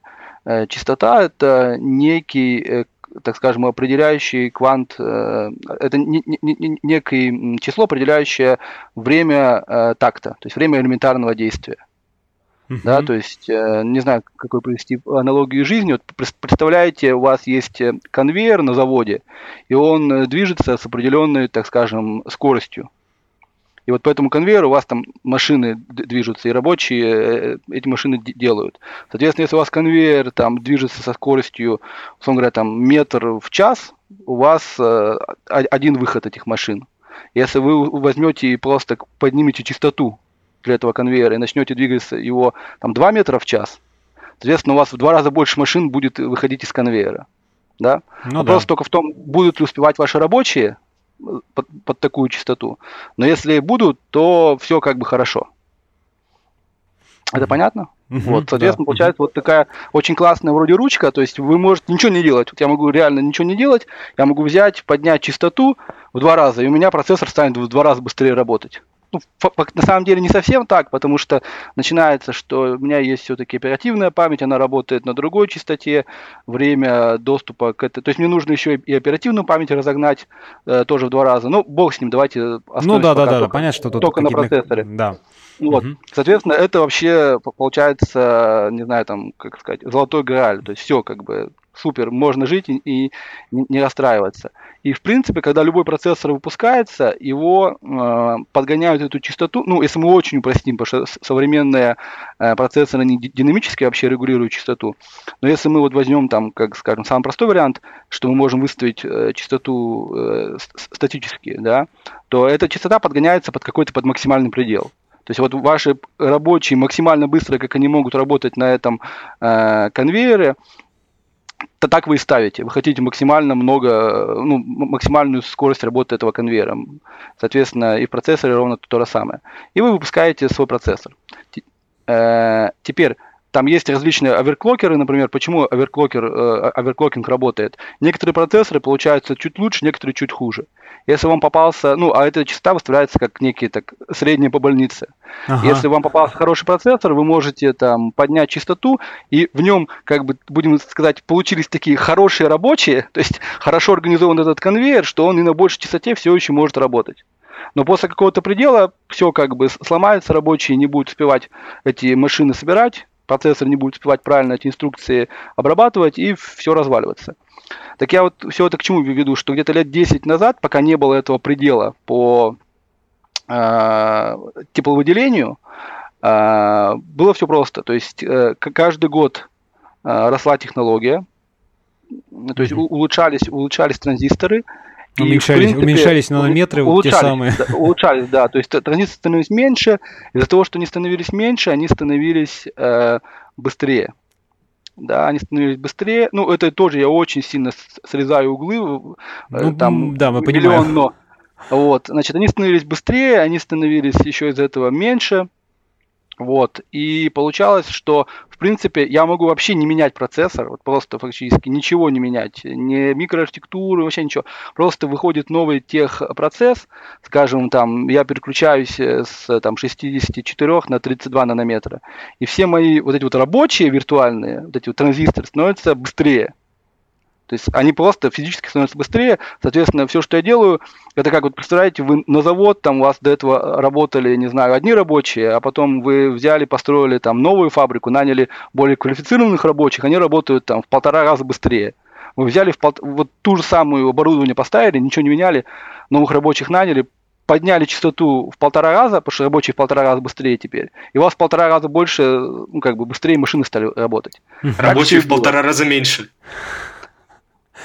Не, не, ну понятно, да, идея, идея, идея, идея ясна. Это мы, тут, вот, мы, мы еще, кстати, есть... ни, ни разу в этом выпуске не, не, не вспомнили, вспомнили закон Мура, да, вот он, мне кажется, про ну, те мы, самые мы, улучшения мы идем, нанометров, да. Это как раз про это. Ну, это тут все связано, на самом деле, но... И, соответственно, получается, что вроде как лафа, да, то есть полный, полный класс, то есть э, все идет хорошо, и э, все супер. Ну... То есть, соответственно, мы просто можем ничего не делать, как микроархитекторы. Мы можем каждый год выпускать, э, условно говоря, там у компании Intel хорошие физики делают всю работу, приносят нам новый техпроцесс. Мы выпускаем свой же старый процессор, просто его перевыпускаем на этом новом техпроцессе, поднимаем частоту, продаем. Ну да, Все, да. Мы молодцы. Мы как бы, если мы владеем техпроцессом, то мы как бы всех, то есть, скажем, остальные компании, которые не владеют техпроцессом, они от нас отстают, они должны пыжиться, там что-то придумывать, менять, валидировать, дебагать. Мы как бы вообще на красоте живем, так вот все просто переделываем, переделываем, но в какой-то момент это все кончается. Почему? Потому что в какой-то момент наступает, э, то есть что, что я делаю? Я, э, я, условно говоря, получаю каждый раз новую технологию и поднимаю частоту, потому что процессор становится, э, транзистор становится быстрее. Вот. И в какой-то момент я получаю э, новый процессор, тоже с более быстрыми транзисторами. Я хочу поднять частоту, но я упираюсь вот в этот предел.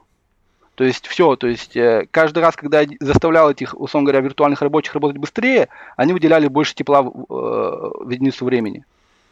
Они нагревались. И теперь, как бы, когда я хочу их заставить еще быстрее работать, они, они в принципе-то готовы, но нужно тепло от них отводить. А от, отвести это тепло стандартным методом я уже не могу.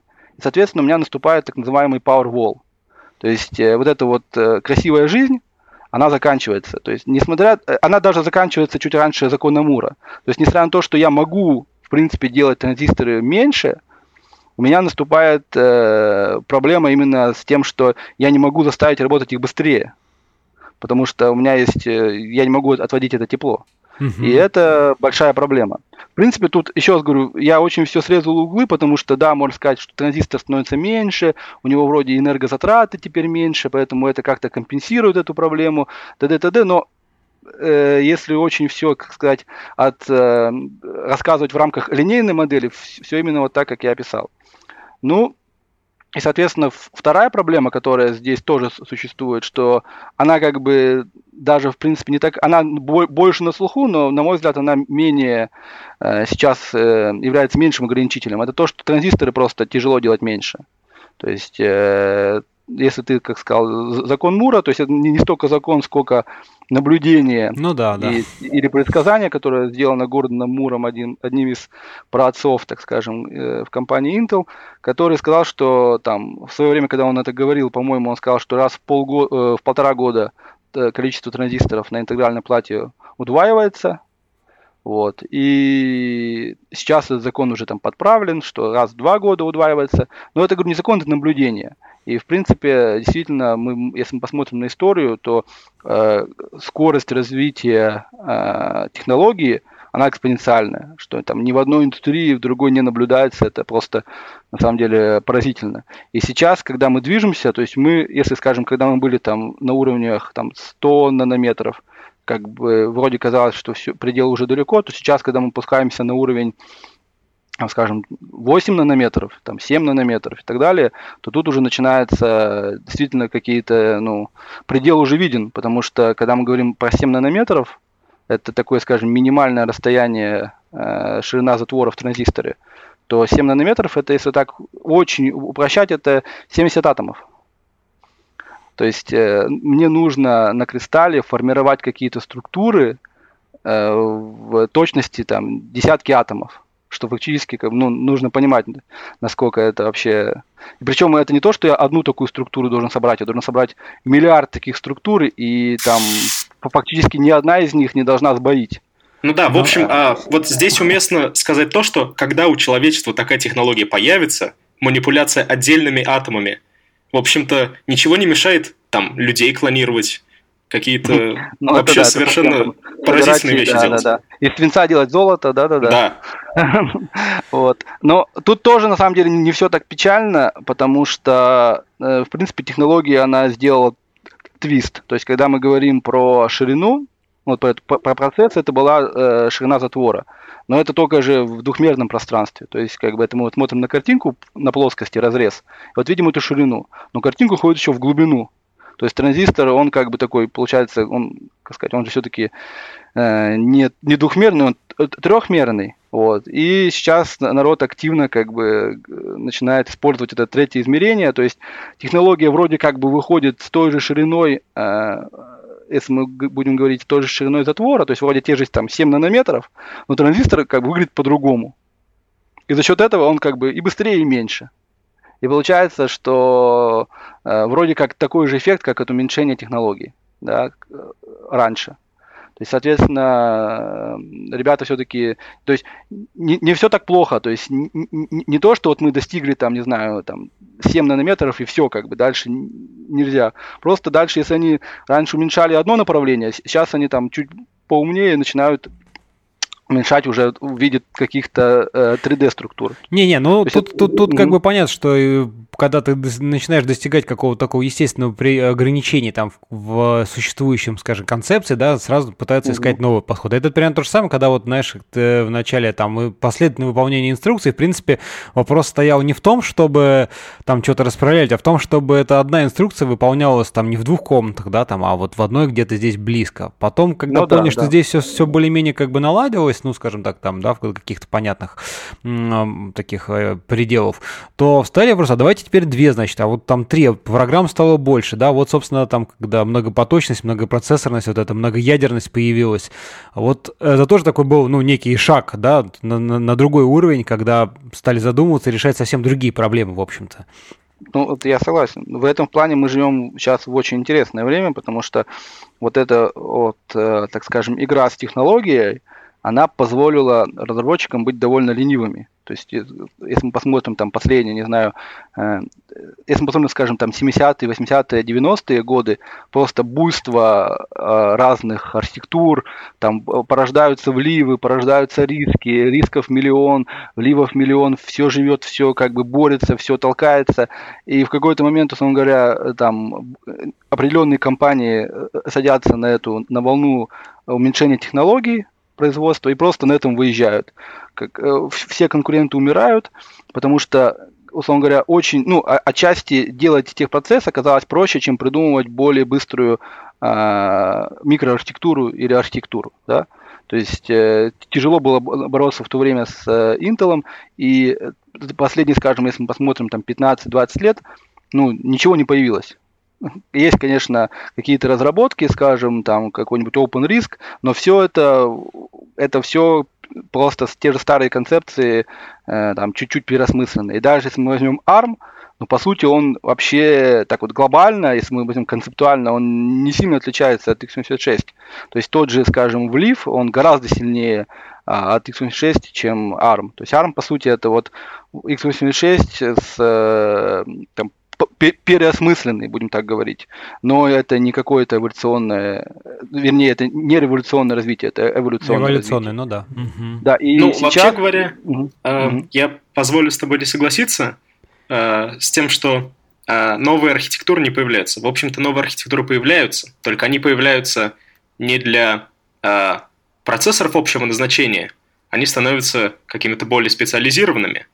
Это, это тоже, да-да-да, я, я тебя понимаю, но это опять-таки тенденция последних лет. То есть это вот как раз я к этому и веду, что если мы посмотрим, там, скажем, десять лет назад ничего этого не было. И э, это все порождает такую проблему, что, ну, как бы вот, э, все вроде как было бы хорошо, и так бы и было до конца, если бы мы не уткнулись в Powerwall в начале, и даже если мы как-то там, не знаю, ее решим, например, там, охлаждением каким-то очень умным, то дальше мы натыкаемся в закон Мура, что как бы уже предел физического размера, он тоже решается, но как минимум скорости падают. То есть и в этот момент начинается, что наши процессоры замедляются. То есть мы привыкли получать ускорение оттуда, а этот источник ускорения, он истощился. И сейчас опять появляется то время, когда архитектура и микроархитектура становятся важным. То есть у всех уже есть более-менее техпроцесс. То есть мы с вами, в принципе, обладая определенными деньгами, мы можем выпустить э, завтра, ну не завтра, там, когда у нас будет готов э, процессор на, тех, там, на технологии там, шестнадцать-двенадцать нанометров. Уже сейчас, там, заказав его какой-нибудь там ти эм си и прочее. Соответственно, технология не становится таким э, ключевым параметром, и архитектура, микроархитектура обратно приходит, так скажем, на поле. И, возможно, мы в ближайшие... Ну, тут как бы два варианта. Либо стагнация, как бы постепенная смерть, э, либо мы увидим какую-то очередную революцию, то есть мы увидим новую архитектуру параллельную, там, возможно, там...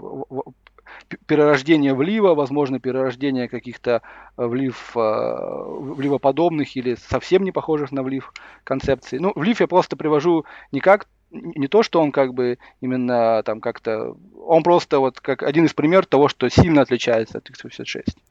Слушайте, я не, не готов говорить, что у него есть какие-то там именно большие преимущества. Это вообще тоже отдельный холивар, спорный, спорный вопрос. Не, знаете, мне, мне во всем этом кажется, что, ну, вот как бы, ну, конечно, да, может быть, что-то такое прорывное получится, но вот э, в целом м- мне нравится идея, и мне кажется, что оно, ну, как-то так и движется, действительно, о чем вот начал говорить Леша, что э, поскольку, вот, да, действительно, процессор там общего назначения, он уже там, ну, какие-то есть ограничения, сейчас какие-то такое, скажем так, притормаживание развития, да, в плане там скорости получения, то народ начал действительно смотреть, а что, как бы, насчет специализированных, ну, тот же самый самый вот там джи пи ю, да, как самый такой яркий пример. Ну, как бы раньше особо никто это не думал, но, в принципе, это отдельный класс, а он решает вполне конкретные задачи, да, он оптимизирован под вполне конкретные, так сказать, там, ну, требования, что от него хотят, и здесь он хорош. То есть он здесь именно в этом э, аспекте, конечно же, лучше там процессор общего назначения, да. Вот сейчас там всякие эти, э, там, как они, майнить там биткоины, да, и прочее, вот как бы тоже, ну чё, зачем нам там общий процессор бедный гонять тому, когда он немножко не предназначен для всего этого. Давайте сделаем вполне специализированный, и тут, ну, интересно посмотреть вообще, как будет меняться архитектура м- в целом, ну, там, не знаю, систем, да, то есть там, там серверов, там компьютеров в, в таком плане, чтобы именно вот эффективно использовать какие-то маленькие кирпичики, да. Тут, конечно, наверное, станет вопрос о том, как э, интересный вопрос будет, как все это дело с точки зрения коммуникаций между вот этими различными, да, с э, компонентами обеспечить, потому что когда там у тебя все-все одно, то ты как бы, ну, именно там процессор, вот он у тебя внутри, ты там как бы производитель сам, как говорится, поскольку он сам себе властен, да, все это, значит, оптимизировал, сделал там эффективно и так далее. А когда вот какие-то, допустим, там джи пи ю, да, ну, окей, одна быстро там что-то делает, вычисление там с плавающей точкой, как ему там передать это в какой-нибудь другой там процессор, который быстро умеет делать там что-то другое, да, вот, вот, вот, вот такие, мне кажется, интересные вопросы сейчас появляются. Вы что думаете? Ну, это на самом деле появилось до всяких э, машин ленинг и прочих задач. То есть, если мы рассмотрим тот же сок, System on Chip микропроцессора, то Core там занимает относительно очень маленькую часть кристалла. То есть, а если мы рассмотрим какой-нибудь мобильный сок, то и подавно. То есть там на кристалле давно-давно поселились всякие контроллеры Wi-Fi, Bluetooth, дисплей-порты, какие-нибудь энкрипторы, декрипторы, э, еще что-нибудь. То есть там процессор – это такая маленькая такая частичка всего этого, как раз таки потому, что да, процессор эти задачи на данный момент не может выполнять достаточно эффективно или также эффективно. Вот. Соответственно, этот тренд уже довольно д- давно появился, э, но тут всегда нужно понимать, что, э, как сказать, э, есть такая проблема, проблема площади, она тоже, тоже существует. То есть, если вы говорите, что вот у вас есть э, процессор, да, он работает там на, будем говорить, там, один икс площади, там, один икс производительности. Теперь вы говорите, окей, я поставлю два процессора теперь, каждый из них быстрее, ну, скажем, там, в, в, в полтора раза, и поставлю их два. То есть теперь у меня два икс площади, и там задача работает в полтора раза быстрее. Почему в полтора? Потому что она то на одном, но в полтора раза быстрее, потом у нее там меняется специфика, она переключается на другой, и там она в полтора раза быстрее. То есть вы за два площади получили в полтора раза быстрее. И народ начинает думать, он начинает говорить, слушайте, а зачем я так делаю? Давайте я вот возьму тот же старый процессор, который один икс по площади, один икс по производительности, и поставлю в эту площадь их два. И тогда, да, на одной задаче я все еще буду один икс, но если я начинаю пускать две задачи, потому что я, например, какое-нибудь облако, я какой-нибудь Google, у которого задачи там миллионы, то я начинаю как бы быть в два раза быстрее. То есть uh-huh. это понятно? Uh-huh. Начинается проблема, что когда вы делаете что-то специализированное, вам нужно быть вот очень сильно быстрее, потому что это специализированное, оно работает не постоянно, оно работает в какие-то моменты программы. И это означает, что в какой-то момент оно будет простаивать. И всегда встанет вопрос, а что если вместо простаивания я эту площадь займу вот старым добрым оборудованием? И это отчасти тоже проблема, почему, скажем, все эти ускорители и прочее, они так вот не рвутся и не попадают. Они как бы то протекают, но они довольно так, эм, скажем, скромно протекают в, в большие клауды. Потому что, например, если я могу сделать процессор обычный, на нем будет, там, скажем, сорок коров, я его продам Гуглу, а потом я принесу, скажу, а у меня здесь не сорок коров, а двадцать.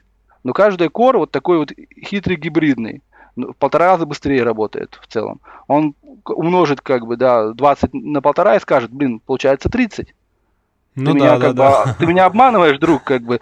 И тут начинается как бы очень большой торг, что реально, это вообще тоже еще один пласт вообще всего этого, что реально нужно, нужно кастомерам. Им нужен throughput, то есть им нужно максимальное ну, количество приложений. Да, да. При, при этом им не очень важно, или есть какое-то минимальное значение э, скорости выполнения одной, а, а, одного приложения, с которым они готовы жить, либо им нужна, ну, так называемый, это эм ти-перформанс, то, что я сказал, throughput performance, либо им нужен эс ти-перформанс. То есть им нужен перформанс одной аппликации. И вот ни один из кастомеров, ну, вернее так, не то, что ни один, очень редкие кастомеры готовы сказать, что вот мне нужно конкретно это. Да, в основном не говорят, ну, не знаю, у меня там есть там вот столько-то такого, а столько-то такого, а можно мне все сразу и побольше. Вот они так обычно говорят. И поэтому ускорители, они, конечно, проникают и живут, но, опять-таки, в очень узкоспециализированных областях, когда люди конкретно знают, что им надо. То есть люди конкретно знают, что они вот будут пускать на этом облаке только вот эту там какую-нибудь нейронную сеть, соответственно, они, да, они строят конкретное облако из ускорителей. Но вот так вот массово выпускать, ну, это, это не то, что, говорю, невозможно, это тоже не так просто, и это не произойдет вот так вот, что раз щелчок, и мы там перестали покупать э, или продавать General Purpose процессоры, и все переключились на ускорители. Mm-hmm. Понятно.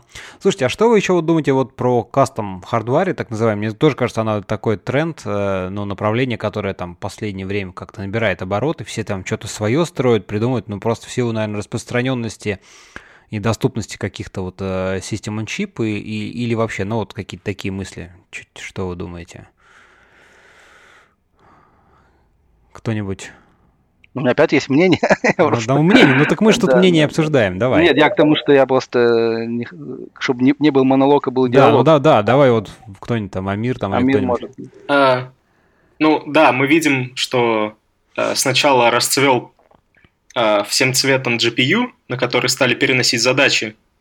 А, ну и произошло это, между прочим, не так давно. Технология CUDA, то есть вычисление общего значения на джи пи ю, появились всего лишь десять лет назад. Вот, но уже на настоящий момент, а, вот как а, ты правильно сказал, появились а, вообще кастомные ускорители. Там Google делает ти пи ю. Это чип, который, а, ну, если говорить очень просто, он был создан для того, чтобы перемножать матрицы. Вот это такая основная задача – перемножение матриц. Там используется специальный такой массив систолический, на котором, э, значит, эти строки и столбцы ползут, складываются, и, в общем, это все, что он делает. Э, э, Microsoft, например, вот начал предлагать э, пользователям своего клауда, Azure, э, кастомные чипы, которые сделаны на эф пи джи эй. То есть, э, там задача, которую пользователь запускает, на самом деле работает на программируемой матрицы, которая конфигурируется под задачу. Вот. Ну, э, во что э, вот все эти разработки, они вписываются в, вообще в общий тренд, что на самом деле таких задач просто стало много, и экономически целесообразно стало выпускать кастомное железо. Вот. Э, если раньше, вот как говорил Саша, э, пользователи говорили, ну, у меня таких задач... каких-то конкретных задач немного, а есть еще такие. И, в общем, было просто невыгодно покупать процессор общего назначения и ускоритель. То есть сейчас вот этих задач, там, обработка uh, uh, Natural Language Processing, то есть обработка естественных языков, uh, там, Deep Learning во всех его проявлениях, uh, вот просто стало много задач. Да-да, я вот, вот тоже как раз-таки очень такая интересная мысль, которую хотелось чуть развить, что действительно э, сейчас все больше появляется таких задач, ну, то есть там, не знаю, там э, большие данные, как это сейчас модно говорить, такой термин, но не столь важно, в смысле обработка какая-то специализированная, действительно, либо вот обучение каких-то там сетей, распознавание чего-то, э, они уже у многих, и действительно, то есть это не то, что задача, которая возникает там от случая к случаю, что а давайте что-нибудь распознаваем, там по-быстренькому сейчас там вот нам тут бизнес-аналитики сказали, и все. А это уже э, выделяются целые направления, да, вот э, в прикладном, так сказать, ну, там, не знаю, там бизнес, не бизнес, не будем говорить, ну, в смысле, на какое-то приклад... на направление такой прикладных задач, уже постоянное, которое есть, да, и которое требует вот такой специфики. В принципе, здесь уже, наверное, действительно...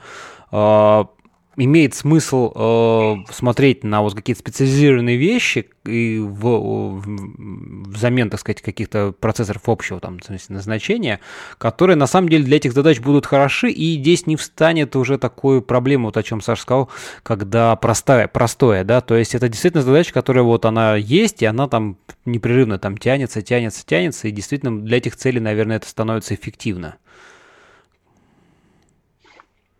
Тут, в принципе, есть такое тоже, если вот, общался с людьми, которые в это более-менее погружены, есть мнение, что это вот это сейчас расцвет и буйство э, кастомных ускорителей, это некий все-таки э, переходный момент, так же, как было с графикой, просто пока, э, пока сами алгоритмы и подходы именно даже на уровне вот, алгоритмов не устаканились, то есть мы там до сих пор там нас, то есть даже в принципе с нейронными сетями, да, была какая-то тряска, но сейчас уже видно, что там все поняли, ага, вот примерно вот так это надо делать, и уже как бы идет некое устаканивание, но, скажем, понятно, там несколько лет назад этого всего не было, и, соответственно, все менялось, и когда все меняется, нельзя делать именно полноценное железо, это очень дорого, гораздо проще делать прототипирование на эф пи джи эй и на прочих вещах, но когда все устаканится, так же, как, ну, многие сравнивают это с графикой. То есть те люди, которые там в индустрии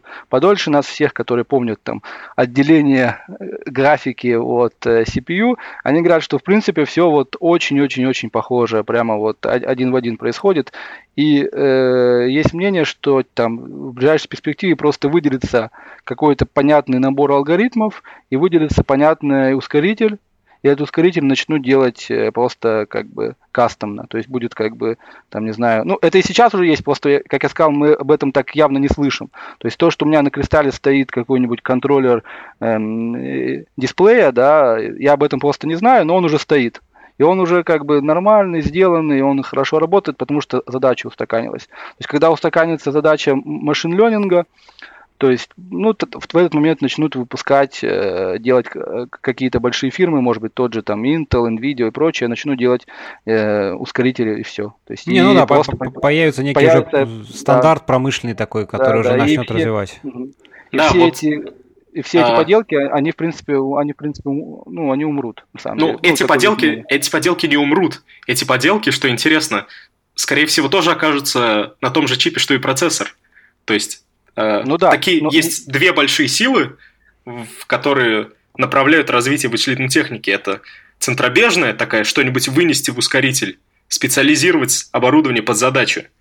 Угу. И такая унификация, то есть все интегрировать в один чип, внести на одну подложку, возможно, даже унифицировать, то есть там графику вот с этим ускорителем взять и унифицировать.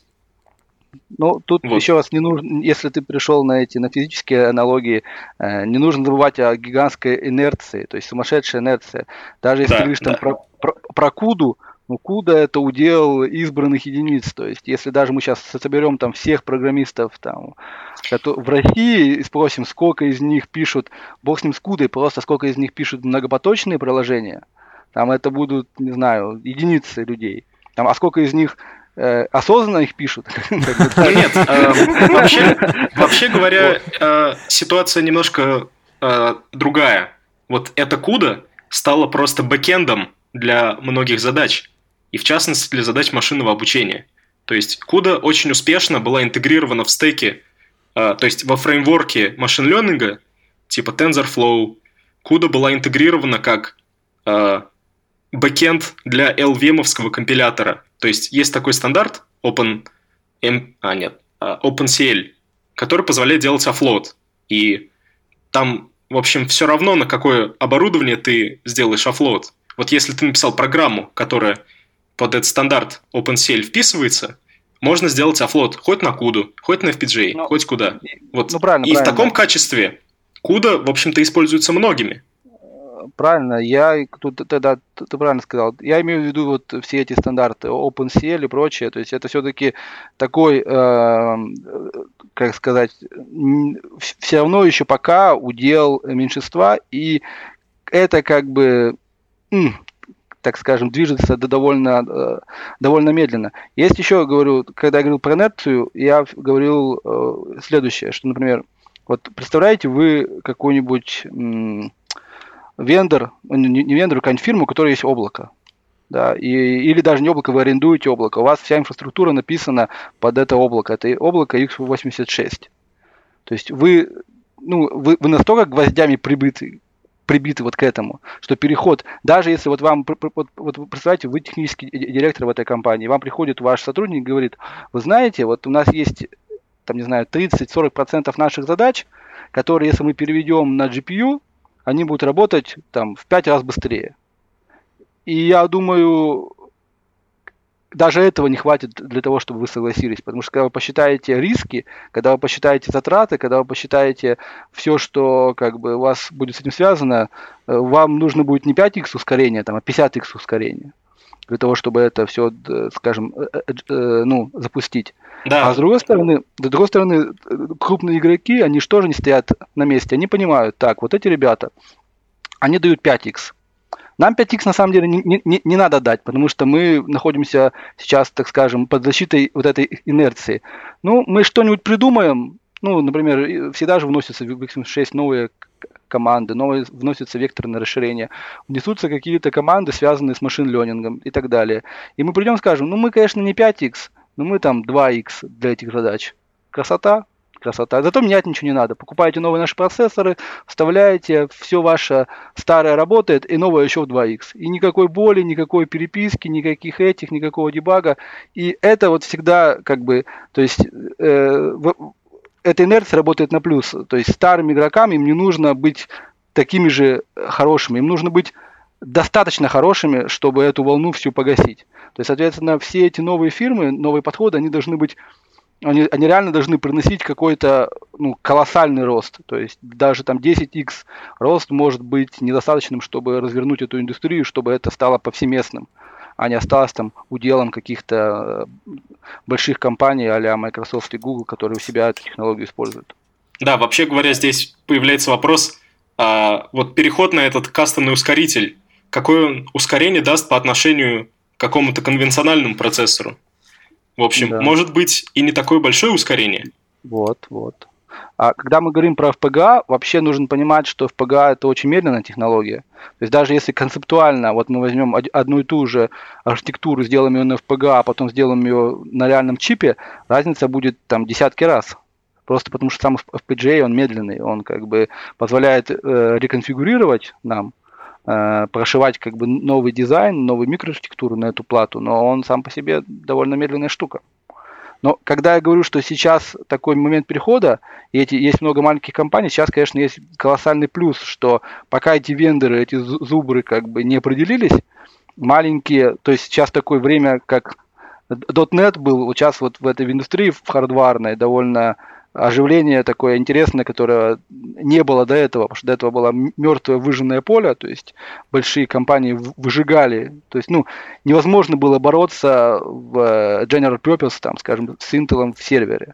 Даже крупные компании не могли бороться, не говоря уж о маленьких. А сейчас такая, такое время, если мы говорим про машин ленинг, то есть реально люди, ну, если мы посмотрим, кого покупают Google и кого покупают там Microsoft, кого покупают даже Intel, это реально люди, которые там пять лет назад там в пятером, в десятером собрались, как бы придумали идею, ее сделали. и сделали это там хардварный ускоритель, на эф пи джи эй сделали какую-то архитектуру, то есть все это сделали, условно говоря, на коленках, но так как область еще не выжжена такими мастодонтами, это все имеет смысл, это как вот, знаешь, как прошел дождь, стали расти как бы вот эти вот быстро грибы, но растут они будут вот очень какое-то ограниченное время, то есть я... на мой взгляд, пройдет еще как бы лет пять максимум, и большие компании определятся и просто либо скупят все эти стартапы, либо выпустят свои продукты, сделав эти стартапы неконкурентными. Не, ну тут в любом случае, да, как бы развитие, оно по факту играет на руку всем, потому что, даже, да, как ты верно сказал, я тоже думаю, что либо они просто скупят и внедрят у себя, либо посмотрят и сделают, так сказать, там лучше или что-то да, похожее. Да, да. Как бы. Вот. Да, слушайте, ну... Давайте, наверное, про процессоры немножко на этом а, приостановим. Вроде так много всего интересного обсудили, даже какие-то а, вообще перспективные направления, что куда движется. А, еще а, хотели мы поговорить а, с вами о, так сказать, там, образовании, компьютер-сайенс, в принципе, а, вообще, потому что вот а, многие там... из нас всех, ну, кто-то преподавал, кто-то сейчас преподает. Хочется такую тоже затронуть тему, потому что, ну, там, ладно, программистам еще как-то можно, наверное, где-то учат. А вот как вообще обстоят дела с обучением, ну, вот к чему-то такому, там, как бы, как, как даже сказать-то, ближе к хардварному к такому направлению, да, сейчас, потому что, ну, скажу так, немножко для затравки, как бы вот я даже когда учился, там, пусть я на программиста учился, да, но у нас там чего, ну, какой-нибудь там преподавали Паскаль, ну, ну, блин, ребят, ну, Паскаль, ну, там, не знаю, даже там пятнадцать лет назад Паскаль уже навряд ли кто-то использовал, но его преподавали, ну, потому что так была написана программа, да, профессора, которые там уже, значит, бедненькие, там, семьдесят-восемьдесят лет, вот, они другого-то ничего современного-то и не знали. Вот, и вот это, она, конечно, такая тенденция в целом какая-то несколько удручающая, да, вот, как, как обучаться и вообще, что, что вы-то, вот такие ваши какие-то ощущения, наверное, может быть, больше про, про это? Ну, я могу начать как э, недавний выпускник, в общем, на своем примере, я через это прошел. Вот, э, давай. Я, я могу рассказать вот про место, где я учился. Я учился на кафедре микропроцессорных технологий эм эф тэ и, вот, и... Тут немножко стоит рассказать про систему физтеха. На физтехе, конечно же, все про нее знают, но внешнему миру имеет смысл э, про нее рассказать. Э, система состоит в том, что студентов просто берут и э, направляют на кафедру. Причем кафедра находится либо в исследовательском институте, либо в какой-то организации. Вот. И, собственно, кафедра микропроцессорных технологий работала вместе с Intel, где нам преподавали специалисты, инженеры, такие как Александр.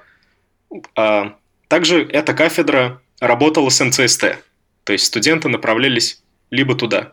Были еще и другие организации, которые каким-то образом а, взаимодействовали а, а, с этой процессорной индустрией, но это компании, так скажем, а, немножко более удаленные от архитектуры.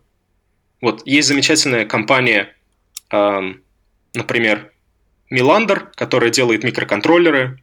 Есть э, Байкал. Ну, я, кстати, не уверен, что эм эф тэ и с Байкалом работает, но, э, в общем, такие организации существуют. И процессоры делают не только в Intel и эм цэ эс тэ. Э, но, тем не менее, вот если про образование говорить. Вообще говоря, эта система... она очень эффективная. Я недавно переехал в Штаты, работаю здесь с людьми, которые учились в американских университетах, которые закончили британские университеты по направлениям Electrical Engineering, Computer Science. И это не скромно прозвучит, но вот я не чувствую себя ниже их по уровню подготовки. То есть те спецкурсы на кафедре, которые читали, и практика в рамках стажировки на кафедре, я себя чувствую совершенно уверенно. Ну, это же, ну, это воз... отлично. Да, возможно, то, что преподают в западных университетах, непосредственно в университете, вот просто мы это получаем в рамках работы на кафедре, взаимодействия с преподавателями. взаимодействие с инженерами. Но факт такой, что, в общем, эта система, она рабочая. Вот проблема лишь в том, что э, в России, возможно, не так много таких мест, где можно этому научиться. Просто на Западе намного больше университетов, которые читают архитектуру, которые читают построение компиляторов. Вот, а у нас это только в каких-то заповедниках, которые остались, э, ну, которые не то что остались с каких-то старых времен, которые вот, э, сохранились, которые работают, но новых таких мест не появилось, к сожалению. Вот, возможно, э, можно нашу систему образования упрекнуть лишь в том, что таких хороших мест, ну, немного, их можно по пальцам пересчитать. Но вообще говоря, если э, там, у каких-то слушателей этого подкаста есть желание делать процессоры, как оно у меня было, когда я учился в школе, то, конечно же, нужно идти на физтех и поступать на кафедру микропроцессорных технологий. В общем, другого пути я не вижу.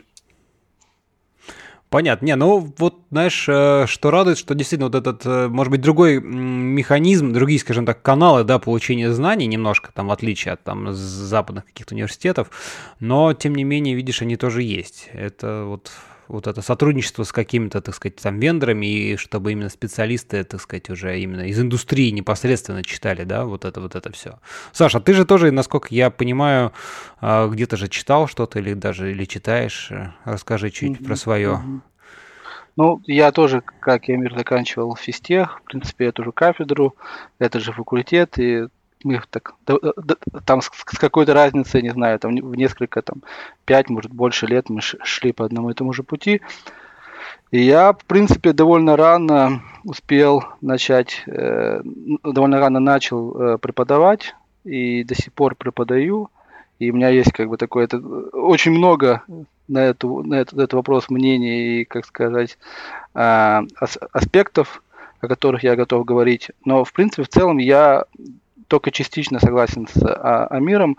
А, эта система физтеха, она, безусловно, а, интересная и, безусловно, знаешь, есть такая, как на безрыбье и рак рыба. Mm. То есть, если мы, если мы сравниваем э, с другими вузами, да, которые я там вижу региональными, например, то понятно, что физтех э, как бы колоссально лучше. Но э, проблема не в том, что, то есть, что в итоге-то происходит на самом деле. То есть, ч- человек, ну, это мое мнение, тут Амир может подкорректировать, э, человек попадает после физтеха на кафедру, фактически, ну, это примерно, скажем, там, третий, сейчас третий, там, четвертый курс, по-моему, это все-таки третий курс в основном во все года было, да, и человек попадает фактически для, если он не попадает на кафедру, там, теоретической физики или вот чего-то такого, он попадает белым листом. То есть просто приходит, как бы, человек, он, безусловно, возможно, так как физтех агрегирует, э, то есть тут еще тоже вопрос, насколько это заслуга физтеха в плане образования или на, насколько это просто селекция. То есть на физтех едут, мы будем откровенно говорить, непростые люди, и поступают туда непростые люди. И эти непростые люди, они, естественно, очень быстро впитывают uh-huh. и очень быстро умеют э, разбираться в новом материале. И вот к тебе приходит такой ч- человек, на кафедру, к тебе, вот в отдел, он белый лист, он как бы, вот он вообще там минимум, в лучшем случае он умеет, например, программировать, но на том уровне, на котором он это делал сам для себя. В худшем mm-hmm. случае он, предположим, человек такой был, скажем, цели, скажем, э, очень э, организованный в плане, что он вот шел только по программе, то есть он на физтехе учился, у него средний балл пять ноль, он все сдавал, там все, прямо он такой был, вот его. Он все это понял, но когда он пришел к нам на кафедру, оказалось, что это все не туда. То есть я не говорю, что это, я не говорю, что это прошло зря. Безусловно, это как бы гигантская тренировка э, мозга. То есть когда человек сумел, э, там, не знаю, освоить э, какую-нибудь теоретическую механику и понять ее, то это, безусловно, ему как бы накачало мозг неплохо. Но он приходит как белый лист, и ты начинаешь его тоже накачивать.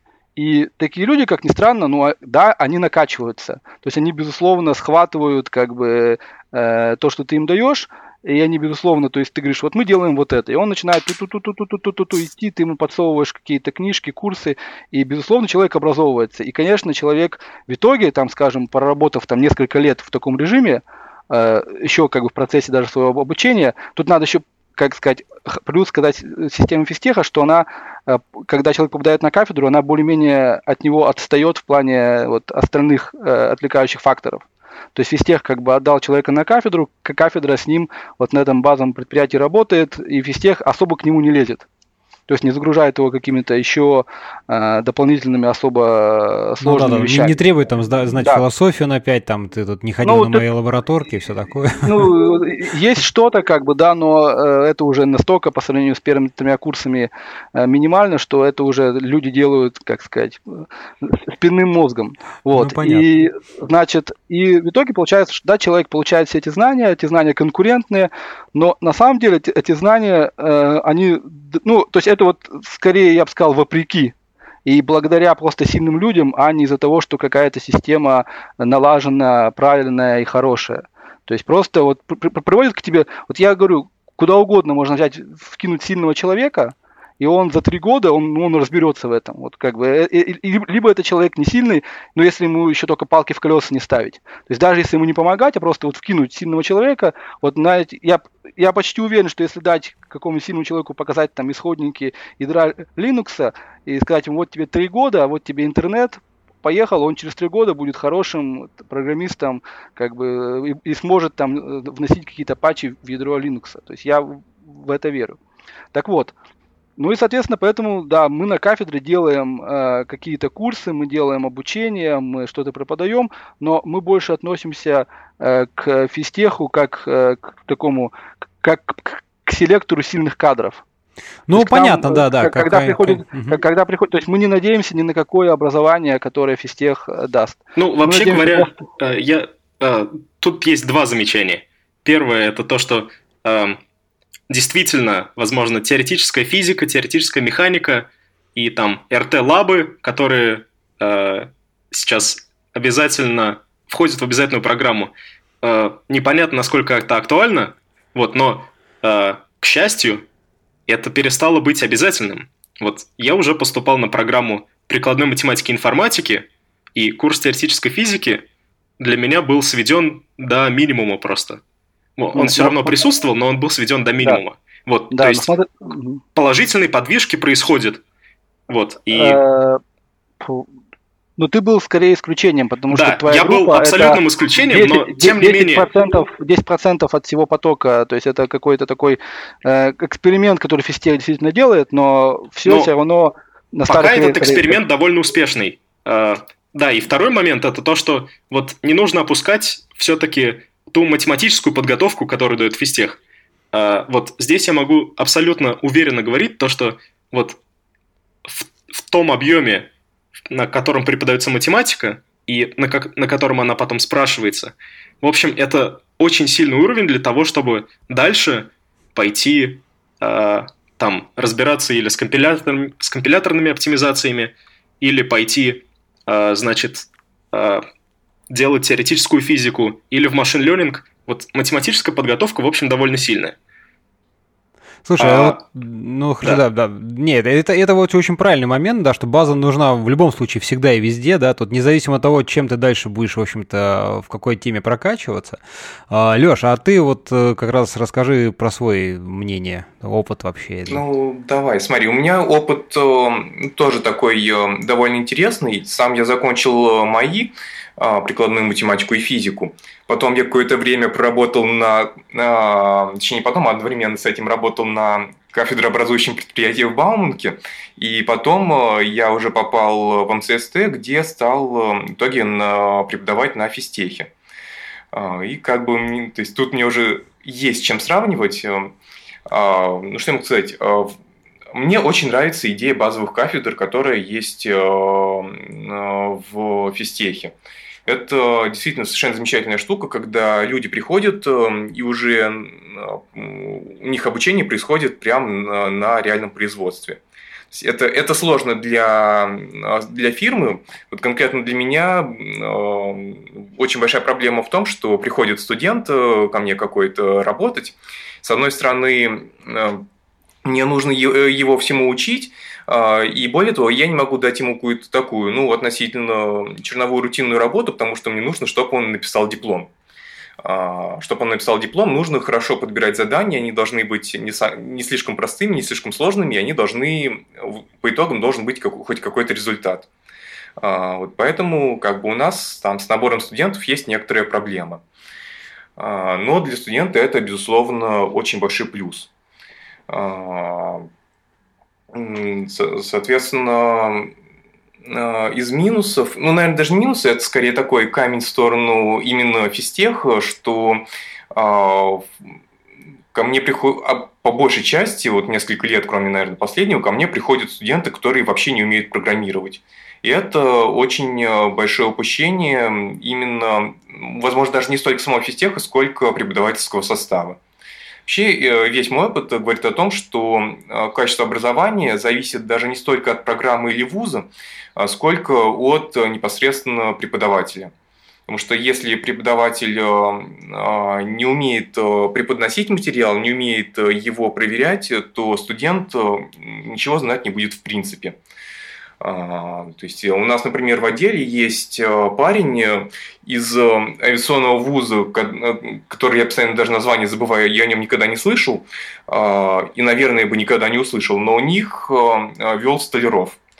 Столяров – это довольно известный человек, который написал, по-моему, уже три тома книги по программированию, выложил в открытый доступ и в целом такой, ну, очень, очень сильный преподаватель. Вот он реально очень хорошо знал программирование. А, то есть, это к тому, что даже не столько важно, в каком вузе ты учился, сколько тому, у кого ты учился.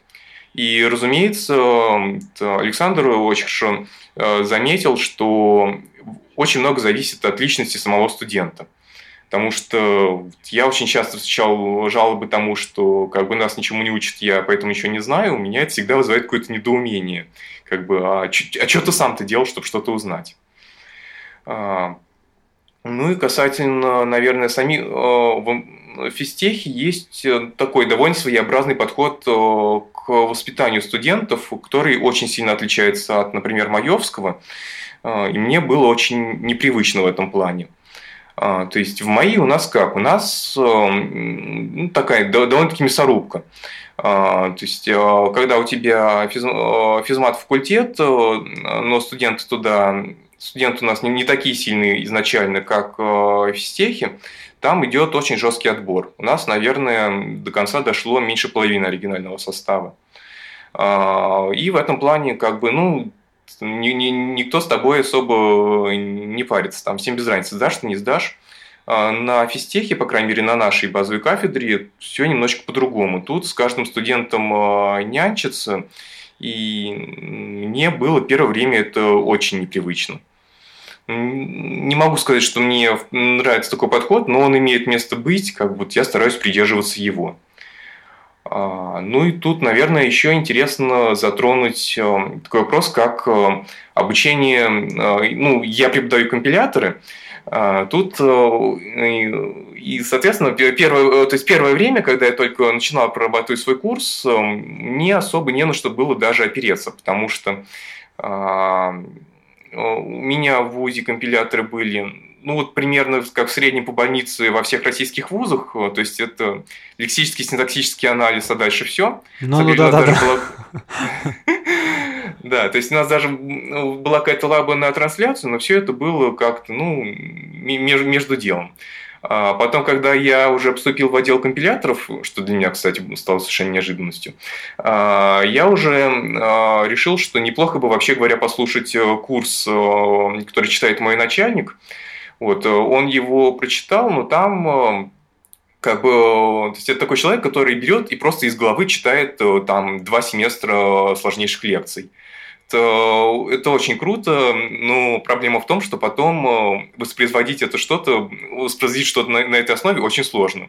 То есть, только, есть только то, что ты успел за ним записать. Никаких методических материалов, ничего на русском я толкового не нашел. Ну и, собственно, когда он мне предложил почитать самостоятельно один семестр, я как-то... То есть, мне это очень хотелось, мне это было интересно, но я согласился по большей части, чтобы самому немножечко в это вникнуть. Соответственно, первое время я пытался просто повторить, ну, как обезьянка, все, что он читал. Вышло не очень. по понятным причинам. Дальше я уже как-то стал пытаться искать всю, всю эту литературу, и в итоге, разумеется, со временем я пришел к тому, что стал смотреть на зарубежные курсы. Внезапно тут тоже возникла большая проблема, потому что на той же самой Курсере на тот момент еще был... Еще был один довольно интересный курс, но его в итоге удалили, он только на торрентах остался. Но, опять же, он был один, и он был тоже своей спецификой. По оптимизациям там особо ничего не было. А как бы в случае, когда мы читаем в фирме разработчики Эльбруса курс по компиляторам, основное это, конечно же, оптимизации. Я стал искать дальше и как бы наткнулся на довольно похожую проблему, как была у нас. Там, как бы, не, там не, не, не такая выжженная пустыня по учебным курсам, но они все э, тоже закладываются на то, что вот у нас есть лексический, синтаксический э, анализ, там еще и семантический, есть код-генерация. Э, собственно, вот и все. А непосредственно оптимизации уже гораздо реже. Э, тут... В принципе, есть пара хороших курсов, на которые я опираюсь, но все равно я бы сказал, что это такая совершенно редкая штука, которую нужно прорабатывать самому. И если ты в этом не работаешь, то это сделать вообще нереально.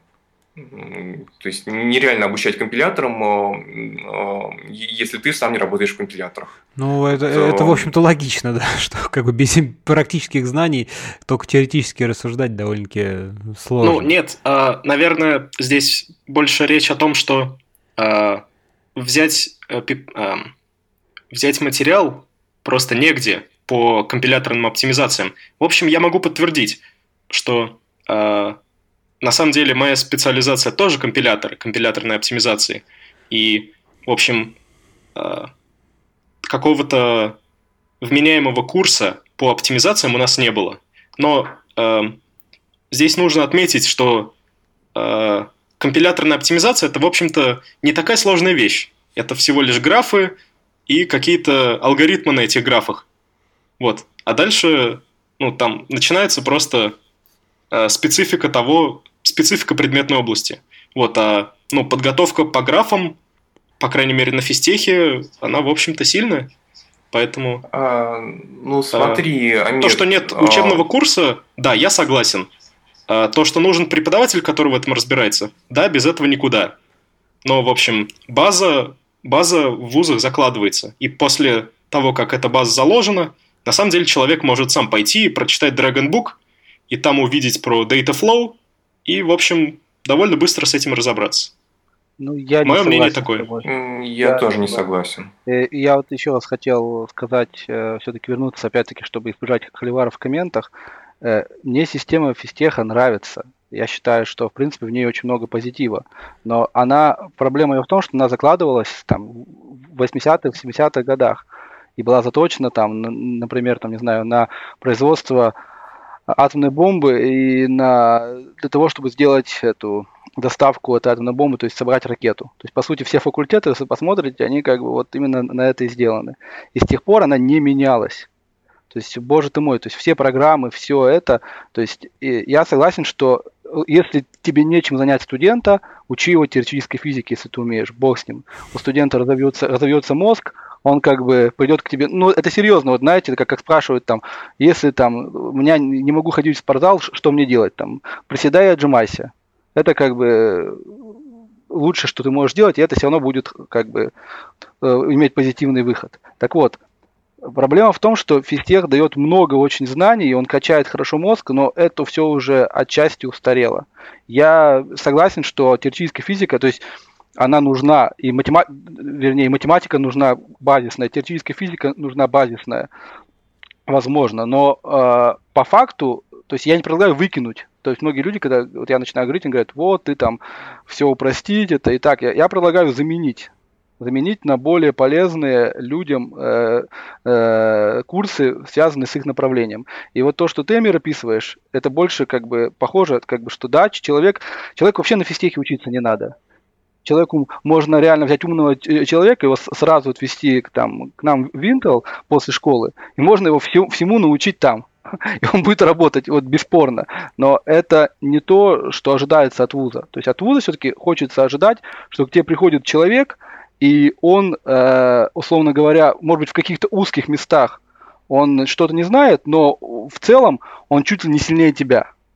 Потому что там курсы движутся, ты там заканчивал вуз десять лет назад, он сейчас пришел, как бы у него там уже его научили новым знаниям, он там тебе э, вместо того, чтобы ты там, не знаю, считаешь в Excel, он тебе открывает Юпитер ноутбук, показывает, как поставить Юпитер хаб, потом э, у него все через базы данных, у него все через сервисы, и ты сам сидишь охреневаешь. Ты спрашиваешь его, откуда это, он говорит, да блин, вот я так учился. У нас все лабы делались так, все проекты делались так. И ты сидишь, ни хрена себе, давай-ка ты, ты, ты это к нам внедришь. Вот как должно быть. А когда человек приходит через десять лет после тебя, ты спрашиваешь, что он учил, а он называет тебе книжку, которую ты учил, и которую еще двадцать лет до тебя люди учили, или методичку, то это, конечно, страх. И в этом проблема. Ну да, особенно это к Драгонбуку относится, потому что да. В реальности он сейчас для обучения практически неприменим. И, и, и я сейчас говорю, даже не только многие люди могут подумать, там, вот вы компилятор, это же узкая вещь, даже не узкая вещь. То есть тоже программирование, оно да, да, я из, вот, рук, я из, немножко... рук вон, угу. из рук вон плохо преподается. Потому что, ладно, вот э, Костя там сказал Паскаль, да бог с ним, с Паскалем, можно и на Паскале учить, но вы дайте, это же не суть язык сам, язык это вообще там...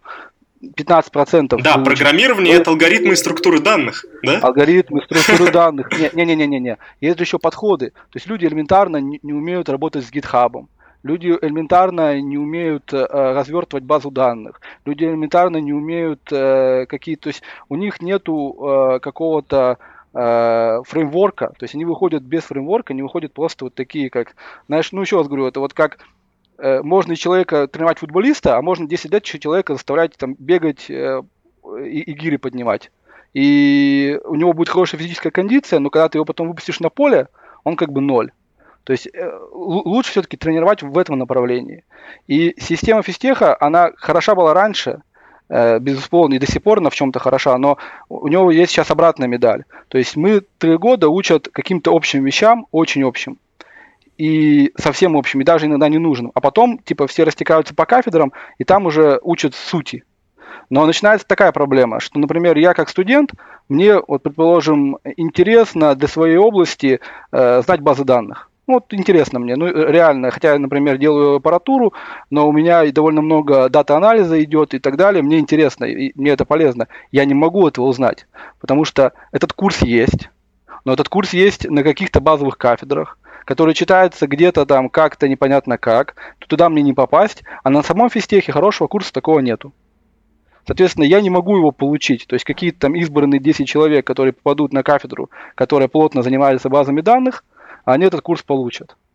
Там, другие десять человек, которые попадут на кафедру, где делают компиляторы, получат курс по компиляторам. Да, еще десять человек, которые занимаются плотным программированием, получат курс плотный по программированию. Я не говорю, что нету попыток, да, то есть есть, безусловно, на физтехе курс по программированию, но, на мой взгляд, он как бы очень редуцирован, то есть он, там, не знаю, пятнадцать-двадцать процентов от того, что нужно человеку давать. И Тут... проблема, угу. не, не, говорю, И проблема, да, в том, что, проблема в том, что это все еще очень, очень, э, как сказать, сопротивляется различным рода изменениям. Ну, это, собственно, как и везде. То есть есть консерватизм.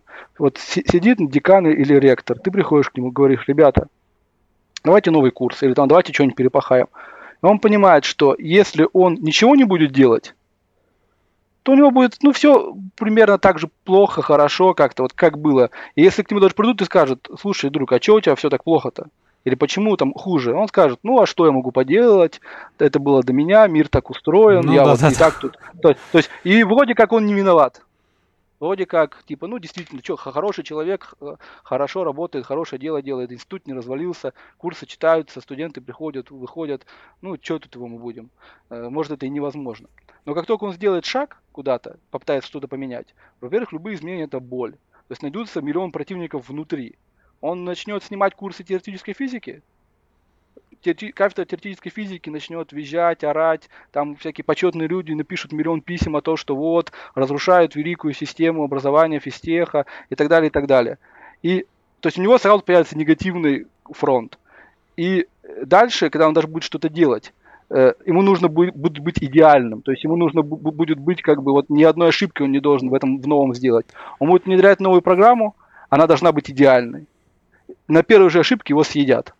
Ну, либо это должен быть очень э, сильный человек, он должен делать, он должен быть, очень бороться. И любой ректор, он вот этот сценарий, ректор, там, не знаю, декан, он этот сценарий в голове прокручивает, и он думает, а нафига?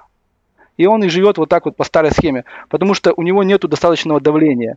Никто не при... Почему, например, там те же западные вузы двигаются? Потому что это, условно говоря, предприятия по зарабатыванию денег. Они коммерческие. И там, если ты, условно говоря, отстаешь, то это видно, и просто появляется конкурент, который тебя переедает. Ну, понятно, и, да. да и ты умираешь. В принципе, кстати, я хочу сказать про вышку. Сейчас происходит э, нечто подобное, и это довольно интересно. Так вот, у меня был опыт, э, то есть тоже про себя расскажу. К нам приходят вот эти вот студенты, белые листы, и мы, естественно, их подтягиваем по образованию. И чтобы студенты приходили не белые листы, и даже чтобы м- как-то отобрать, естественно, студентов себе лучших, мы там за год до поступления на кафедру читаем курсы им. Просто на физтехе, да, то есть как раз таки вот эти курсы, они свободные, то есть в принципе любой человек там со второго, с первого курса может прийти, записаться, они существуют так немного в плане факультативов, вне программы, там читаются там по субботам вечером или там когда-то в такие в неудобное время, чтобы не конфликтовать с другими э, курсами студентов, но они есть, и мы вот их там уже, скажем, лет семь делаем. И я делал изначально, после этого у меня тут, скажем, один из моих, как раз-таки человек, который из этой программы вышел, он дорос до достаточного уровня, чтобы все это делать, и сейчас он сам делает. То есть это называется, если посмотрите на GitHub, есть проект мип мипс, то есть это мы делаем, студенты пишут симулятор архитектуры, то есть в принципе такой идет проектный курс по написанию собственного симулятора какой-то микроархитектуры. Можем, кстати, это тоже отдельно, мы не говорили, что такое симулятор и как вообще разрабатывается процессор. Mm-hmm. Ну, неважно. Ну да. И вот такой курс мы делаем, его мы как бы даем на физтех, и он такой, он очень поверхностный. То есть он, в принципе, даже вообще начинает там от основ, вот от того, что я рассказывал, там, какие шаги, этапы происходят для исполнения команды, какие команды есть, как вообще там, что нужно минимум, чтобы, не знаю, запустить вычисление э, чисел Фибоначчи там, и, и так далее. Вот. И этот курс у нас был, мы его успешно читаем, и студенты успешно как бы его заканчивают, проходят. И в какой-то момент э, была такая, в принципе, инициатива, что давайте этот курс как-то распространим на более обязательной основе. Ну, например, сделаем его общее, общефакультативным, общефакультетским, или как сказать. Угу. То есть поставим его там... Ну, в, в программу уже, да, внесем, ага. Куда-то в программу. То есть к этому моменту курс уже там был фактически готов. То есть там есть... Э, не то, что там, опять-таки, из головы читается. Есть PowerPoint-презентации почти на все лекции, да, есть э, э, методология, как э, людей вести по этому, по разработке этого симулятора. То есть, в принципе, он был бы такой классический курс, как в верстальных вузах, когда один как бы лектор читает лекции, есть ассистенты, с которыми делаются вся ну, работа. Практические именно, занятия, да. да. Практические mm-hmm. занятия, да, по написанию этого симулятора. Вот, и, в принципе, я как бы с этим подходил к декану и говорил, что, ну, смотрите, у нас нету, у нас нету ка эс один ноль один. Вот просто нету. То есть есть какие-то попытки, где-то там чуть-чуть он там пересекается, но у нас нету такого вот вводного курса про архитектуру. Ну, есть курс про ассемблер, многие скажут, но он сейчас, кстати, во-первых, уже закрылся, вот, а во-вторых, он все-таки был не совсем, не совсем про это. И я говорю, ну, кафедра, о, не кафедра, а факультет радиотехники и кибернетики, и мы, блин, не рассказываем людям про, про процессоры. То есть даже программисту, условно говоря, на таком уровне в качестве годового курса это полезно знать. Вот. На что как бы мне вот примерно так же, как бы довольно доброжелательно, мне как бы и ответил декан, сказал, а куда мне его ставить? То есть он говорит, куда мне его ставить? Вот этих выкинуть нельзя, эти выкинуть нельзя. На физтехе у студента по шесть, там, по семь пар в день. То есть все, труба. Ну да, все забито. Я никуда, я никуда поставить его не могу. Я говорю, ну давайте вот этих ребят подвинем, ну нафига? Он говорит, ты что, с ума сошел? Вот он как раз мне описал эту картину, что только он начнет что-то двигать, и ему сразу как бы и, и хана. Вот поэтому, условно говоря, все это и не двигается.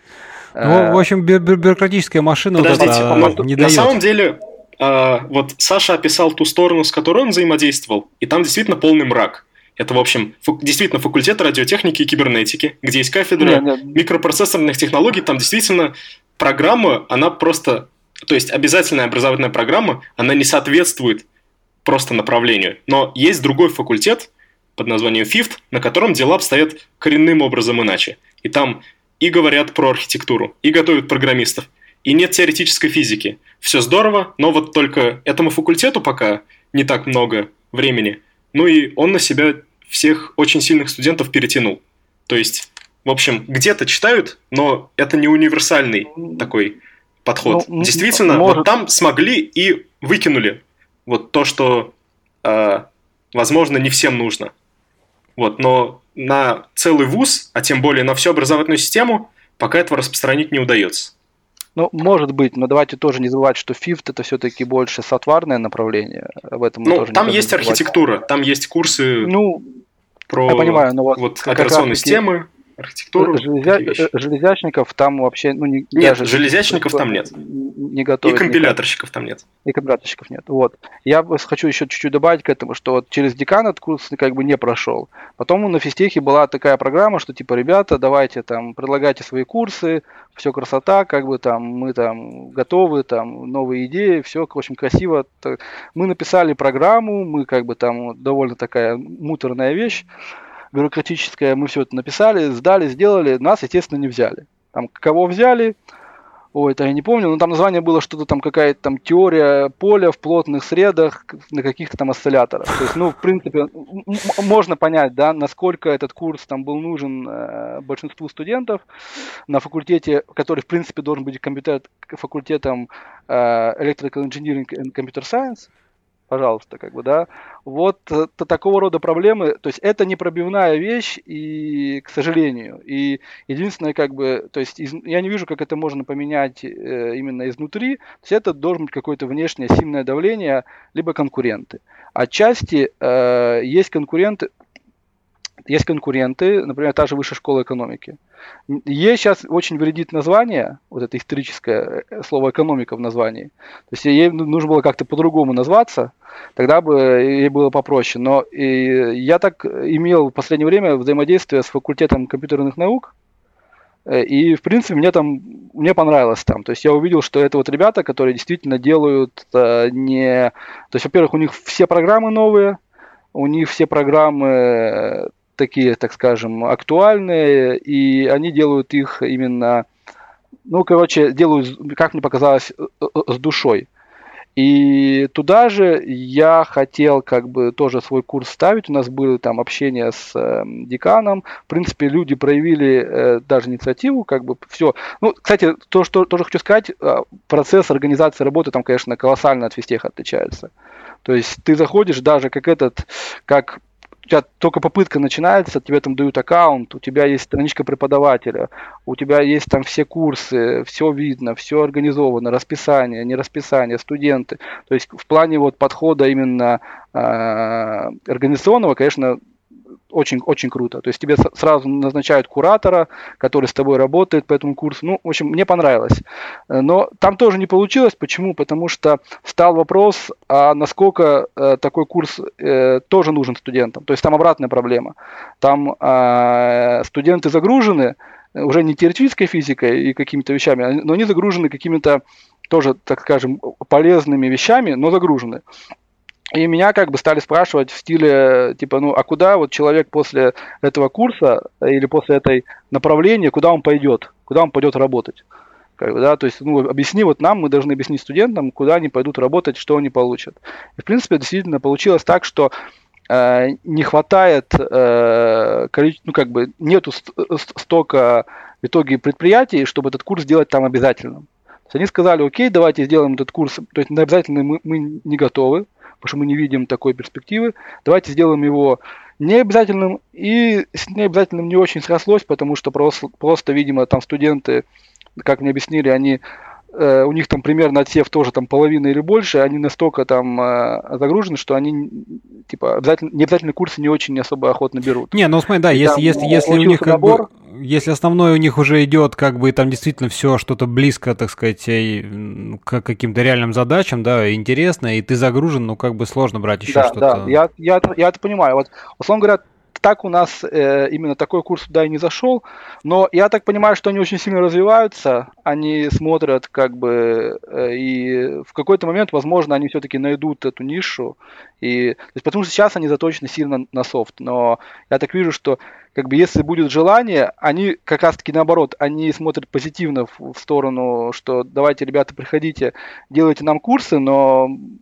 Мы, как, как говорят, сами из софтварного мира мы не очень понимаем, как это делать в, в хардварном или на, на какой-то на периферии.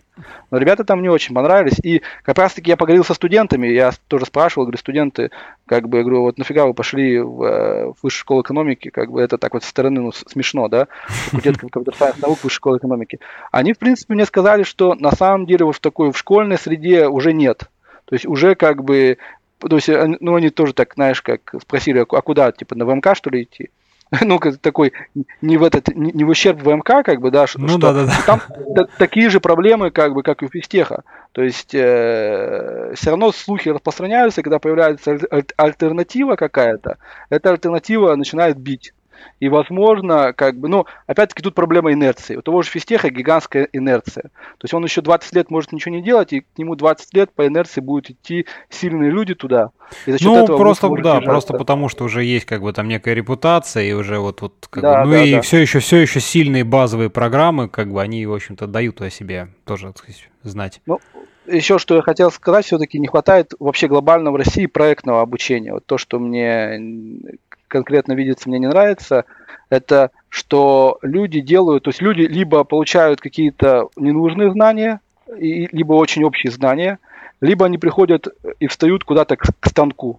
То есть ну, вот на, на узкоспециализированный станок они встали, и там они как бы, да, они там развиваются, но вот только в рамках этого станка. И, может быть, э, так скажем, несколько там, десятилетий назад это было правильно, но сейчас опять идет фаза людей, которые, ну, так скажем, мультистаночники. То есть это люди, которые могут и писать софт, могут одновременно там, собирать какое-то простейшее железо, как минимум там, делать, интегрировать его как-то, да, настраивать. Э, то есть которые могут делать уже весь продукт сразу, работать на нескольких уровнях. И такого, к сожалению, знаний у нас студенты не получают. То есть люди приходят... И это, кстати, отчасти объясняет, почему мы не можем делать стартапы. То есть, вот, предположим, у меня есть классная идея, я нахожусь в России, да, что мне делать? То есть у меня просто даже очень малый круг людей, которым я могу пойти и с которым можем эту идею раскрутить. Если я нахожусь тоже в Калифорнии, да, я иду к своему другу, говорю, вот классная идея. Мне этот друг говорит, так, слушай, у меня есть хороший парень, он умеет там, писать операционные системы или там какую-то такую вещь, сейчас мы его позовем. Мы его позвали, объяснили, он говорит, так, у меня есть еще два хороших парня, они нам сделают эф пи джи эй-прототип, мы их позвали. То есть мы вот таким образом по сарафанному радио набираем большую группу людей, которые э, умеют это делать. Потому что эти люди там, они как бы существуют, есть среда. А в России сейчас, как мне кажется, нет такой среды, и она еще и не культивируется. И как раз-таки, вот, возможно, проектное образование помогло бы это как-то исправить. Например, у меня был коллега э, в Intel, который, ну, как бы из России, но он все время от, отучился в магистратуре в Швеции. То есть не где-то там, не в Калифорнии, ничего-ничего, mm-hmm. а в Швеции. Вот. Не самой такой, скажем, известной стране в плане там, процессоров, компьютер-сайенс и прочее. Вот. Так вот, у них в вузе что они делали? У них было много курсов, провязанных между собой. Сравните с курсами э, на физтехе или там, где вы учились. Было несколько курсов. Они начинали с того, что вот они, условно говоря, проходили, как вот это все устроен процессор, как устроены архитектуры. Потом они учились, как это все дело делать на уровне логического дизайна. Потом они делали пи джи эй-прототип. Потом они его тестировали. В параллель э, были курсы, когда люди учили языки программирования, учили компиляторы, учили операционные системы, делали свою простейшую операционную систему. То есть к этому моменту, когда у них был прототип, э, либо ты сам, либо твои коллеги в твоем проекте приносили тебе туда операционную систему. Ты на этом прототипе пускал операционную систему. То есть у тебя получался вот... Нет, твоя... вот это, это очень круто вообще. Это вот как бы полноценный, да, да, полноценный да, слушай, продукт такой, пусть какой-то да, базовый. Да, да, да, слушай, после этого они часть этих наилучших там у них поделок отправляли на завод. Им приходил обратно кристалл. Они этот кристалл тоже вставляли, тоже пускали, проверяли, дебагали и какие-то даже поднимали. Понятно, что там, скажем, из... там двадцати команд на старте до финиша, до полного, там дошли, не знаю, там две-три, если не меньше. Но вот это образовательный процесс. И при этом тебя, опять-таки, я так понимаю, не заставляют протягивать через весь этот э, курс. То есть, если ты хочешь делать только железо, пожалуйста, набери минимальное количество железных курсов и э, делай только железо. Если тебе больше интересует софт, будешь делать там софтварную часть в этом проекте. Но в итоге ты вращаешься в этом проекте, ты видишь всю сторону вопроса, ты видишь там, ага, типа, ну вот еще раз, даже для стартапа. То есть, например, я не очень понимаю, то есть люди приходят после физтеха или там после других вузов, не очень понимают, что вообще можно сделать. То есть, если ты крутишься в этом, в этом проекте, вот, вот, например, один из позитивных примеров на физтехе, есть такая курс, называется «Защита информации». И там заставляли людей делать проект по защите информации. Вот прямо проект. То есть это должна быть какая-то разумная вещь. Это было очень круто. Потому что это вот единственный пример за, за все года. Но э, оттуда у меня есть, из моей группы люди сделали распознавание сетчатки. Ну, какой-то, в общем, простейший алгоритм они сделали. Они притащили реально камеру на сдачу. Они реально фоткали сетчатку, реально ее распознавали. И реально как бы у них получалось какое-то распознавание. И после этого у них этот проект вырос в реальную, как стартап, и они реально этим, по-моему, там чуть ли не до сих пор занимаются, не до сих пор как бы какую-то денежку с этого получают. Вот хороший пример, да. Второй пример, что я участвовал в группе, с, с, тоже делал проект с одним товарищем, который на тот момент очень сильно знал Java. Я вообще не знал Java. Вот. И когда он, мы делали пересылку смс-ок зашифрованных, то есть программа на одном телефоне посылала смс-ку зашифрованную, на другом телефоне такая же программа ее принимала и расшифровывала. Угу. Но для меня казалось, это вообще космос. То есть даже сейчас, вот, когда я вам это говорю, да, вроде звучит как бы, ну блин, это не хреновая задача. Оказалось, что просто там на, я, на, на Java на тот момент мне, чувак это написал при мне за минут сорок. Протестировал, показал, и у нас это заработало. То есть я просто выпал как бы после этого, и я понял, то есть вот он пример, то есть мне не нужно, мне не нужно этому учить, мне нужно это показать. После этого, например, да, я в любом другом проекте, я буду знать, что это можно. Я знаю, что есть люди, которые это умеют. И когда мне это понадобится, я приду и скажу, ребята, можете вот так вот? А если я об этом даже не буду знать, я даже не приду как бы к таким людям, я даже не пойму, что это вообще возможно такое делать. Не, ну в, цел, в целом идея, идея понятна, что как бы больше курсов, связанных именно с практическим применением, с какими-то конечными задачами, которые, ну, могут принести какую-то, не столько там даже пусть там пользу, сколько именно э, могут принести больше информации о целом процессе и, да, и о сфере да. применения, скажем так, вот, вот что важно. Да, да, на самом деле на физтехе сами студенты шутят, что во всем мире студентов учат по системе «learn by doing», а на физтехе учат по системе «learn by not doing». Мне кажется, знаешь, это даже не по физтеху, а в принципе к нашему образованию. Да, про наше образование в целом. Ну, я бы сказал, что тут раз на раз не приходится, потому что, опять же, там у нас МАИ в проектном плане... У нас не было прям настолько междисциплинарных проектов, но было там софтварных проектов из разных областей довольно много.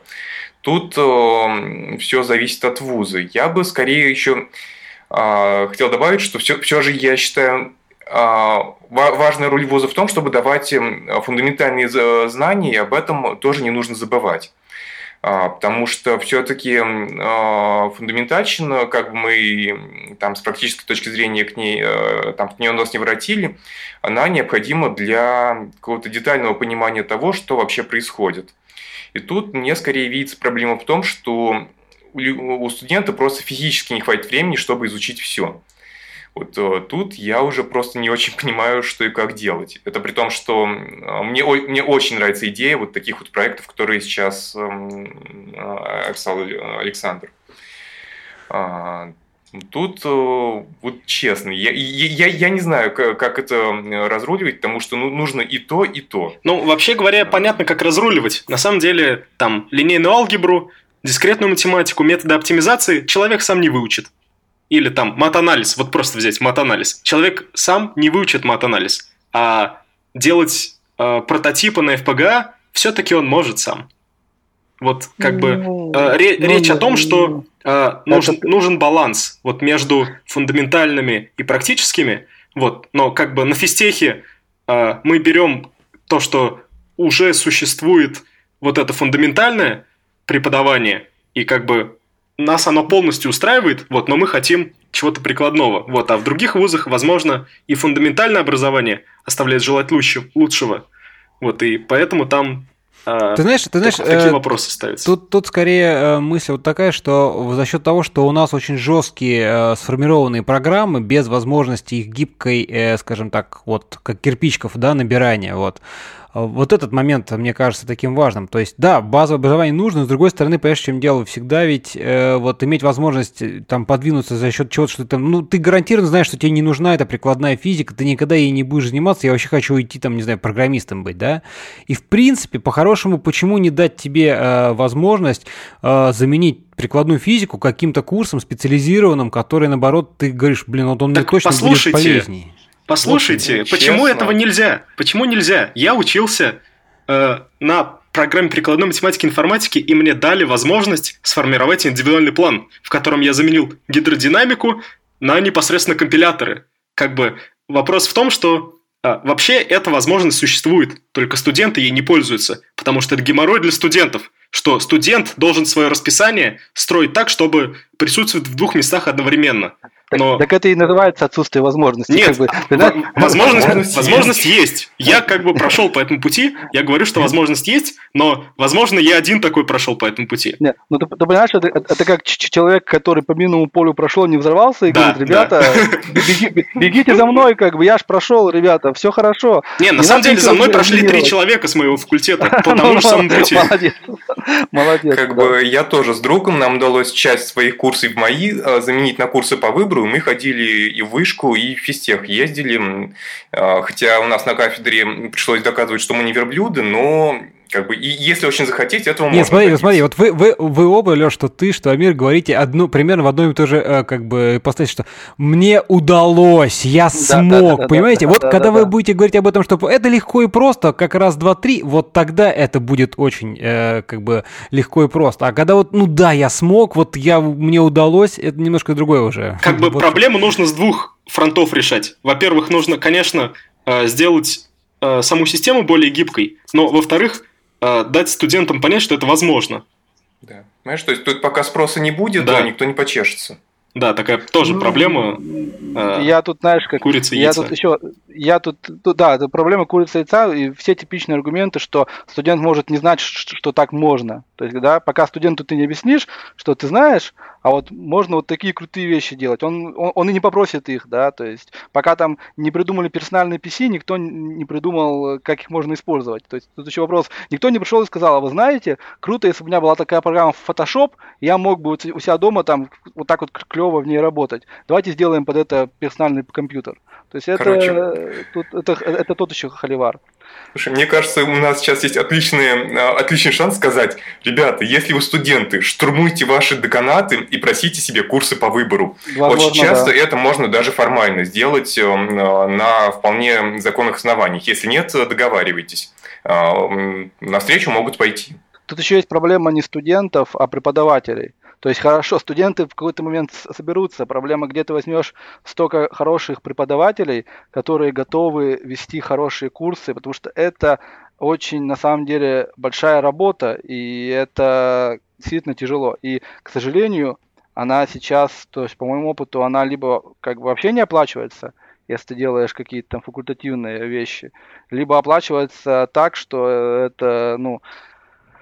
Вообще, то есть, как бы вот еще одна из вещей, которая там меня, условно говоря, остановила там на, на том же, на высшей школе экономики, там, в принципе, люди говорят, как бы, если ты хочешь, как бы, давай, делай, как бы, курсы, то есть, ну, условно говоря, там, приходи к нам, на, начинай набирать там людей, начинай там, если ты такой вот, типа, чувак с таким видением, с таким, как бы, идеями, мы готовы, но...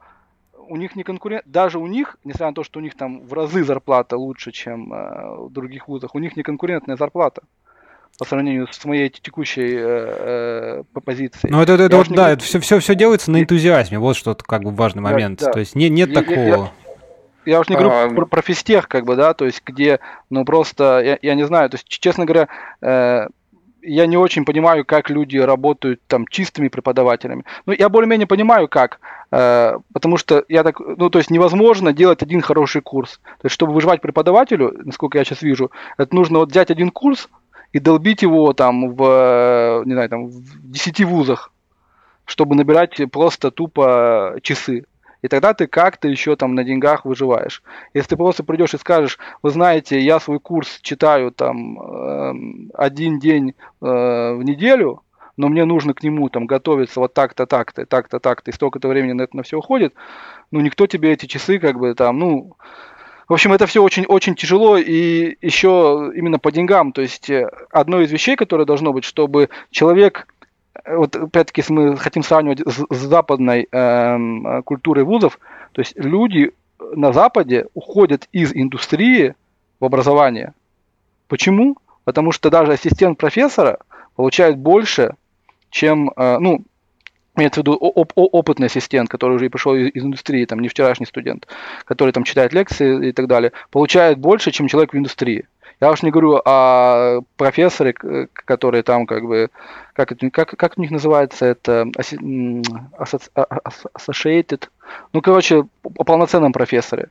Вот, например, э, не, недавно тоже из жизни летел в, э, просто на отдых, и рядом со мной сидел такой э, дяденька, мы как-то с ним разговорились, оказалось, что он э, профессор, по-моему, доктор наук, и он там в какой-то связанной с атомной промышленностью индустрии, он и работает, и преподает, да? Так вот, угадайте, какая у него зарплата? Где ну, больше? Наверное, в два раза больше твоей, что-то такое. Не-не-не-не-не, русский летел, русский, я летел на отдых, он был русский. А, русский? Русский. Ну, наверное, в два раза меньше, чем твоя. Нет, ну, смотри, я думаю, что он ничего не получал за преподавание и все получал только на предприятии. Ну, это вот обычный ну, да, вариант. Ну, неважно, ну, неважно, сколько, сколько человек, который стал доктором наук, в России получает, который преподает, который ведет какую-то деятельность, который вот летает на конференции, потому что он летел на конференцию, да, сколько? Я сказал, назову, пятьдесят шесть тысяч в Москве. То есть пятьдесят шесть тысяч в Москве – это зарплата человека, доктора наук, который как бы, ну, то есть можно там дальше разви- развивать, как бы, где он, доктор наук, что он, но это в любом случае уже все, как бы, это, как сказать, это зарплата там джуниор-программиста, который чуть-чуть поработал в Москве, там, да, и вот он уже вот, вышел вот, на вот это, да. Это, ну, вообще говоря, зарплата стажера в Яндексе, вот, сопоставима. Вот, то есть вы понимаете, как бы, и после этого мы говорим, там, мы, там, то есть я тоже понимаю критиков, которые мне на физтехе ответят, как бы, ты вот такой э, умный товарищ, как бы, а у меня здесь, здесь зарплата шестьдесят тысяч, как бы, да, и я тут и так, как сказать, все, что могу, делаю, а ты тут мне еще тут хочешь с какой-то критикой на меня лезешь. Это вот еще в чем сложность проблемы. Да, ну давайте так отвечу. Вот из тех курсов, что интересовали лично меня, все курсы велись людьми из предприятий и велись, я так понимаю, ну чисто для развлечения. Ну, типа, вот я, я веду чисто для развлечения, да. У меня даже там карточка не оформлена сейчас я... на физтехе. Я понимаю, я тоже так же делаю, но тут вопрос в глубине, то есть как раз таки то, что слышу в школе экономики. То есть пока я веду один курс, который там не особо сильно сложный, который вводный, который не провязан с другими курсами, и мне не надо там как бы стыковаться, думать там, как это все вместе звучит, как это пересекается, мне не нужно. У меня в принципе довольно слабая э, программистская часть, как бы проектная, это все окей. Но вот я как бы работаю на пределе, который я готов как бы делать там в свой, в свою субботу. И то это, знаешь, это можно там пять лет так делать, но потом у тебя все равно пропадает как бы, ну, начинаешь думать там, окей, там, хорошо, если вот как у меня, мне удалось как бы найти человека, которому я это передал. Да, которого сам, ну, говоря, да, я это понимаю. Сам прошел через эту программу и теперь уже как бы ее делает и делает, возможно, даже там чуть ли не лучше, чем я. То есть я всем рекомендую на гитхабе. Мы, наверное, ссылки добавим. Да, конечно, ссылочки будут обязательно. Мип-мипс, зайдите, как бы такой Папаша Крюков очень-очень все качественно делает. Вот, мне повезло, но все, как бы, это, это, это предел. И теперь даже если бы я хотел, как вот, ну, условно говоря, сделать вот то, что я описал, то есть я, в принципе, у меня есть какой-то вижен, там, да, как вот это дальше, этот курс, там, следующий шаг, там, мы делаем, там, уже прототип не на языке C++, например, а на эф пи джи эй, там, двигаемся дальше, одновременно, там, возможно, компилятор делаем под это дело. Все, это уже финиш, это уже вытянуть на уровне, там, один день в неделю в выходной уже нельзя.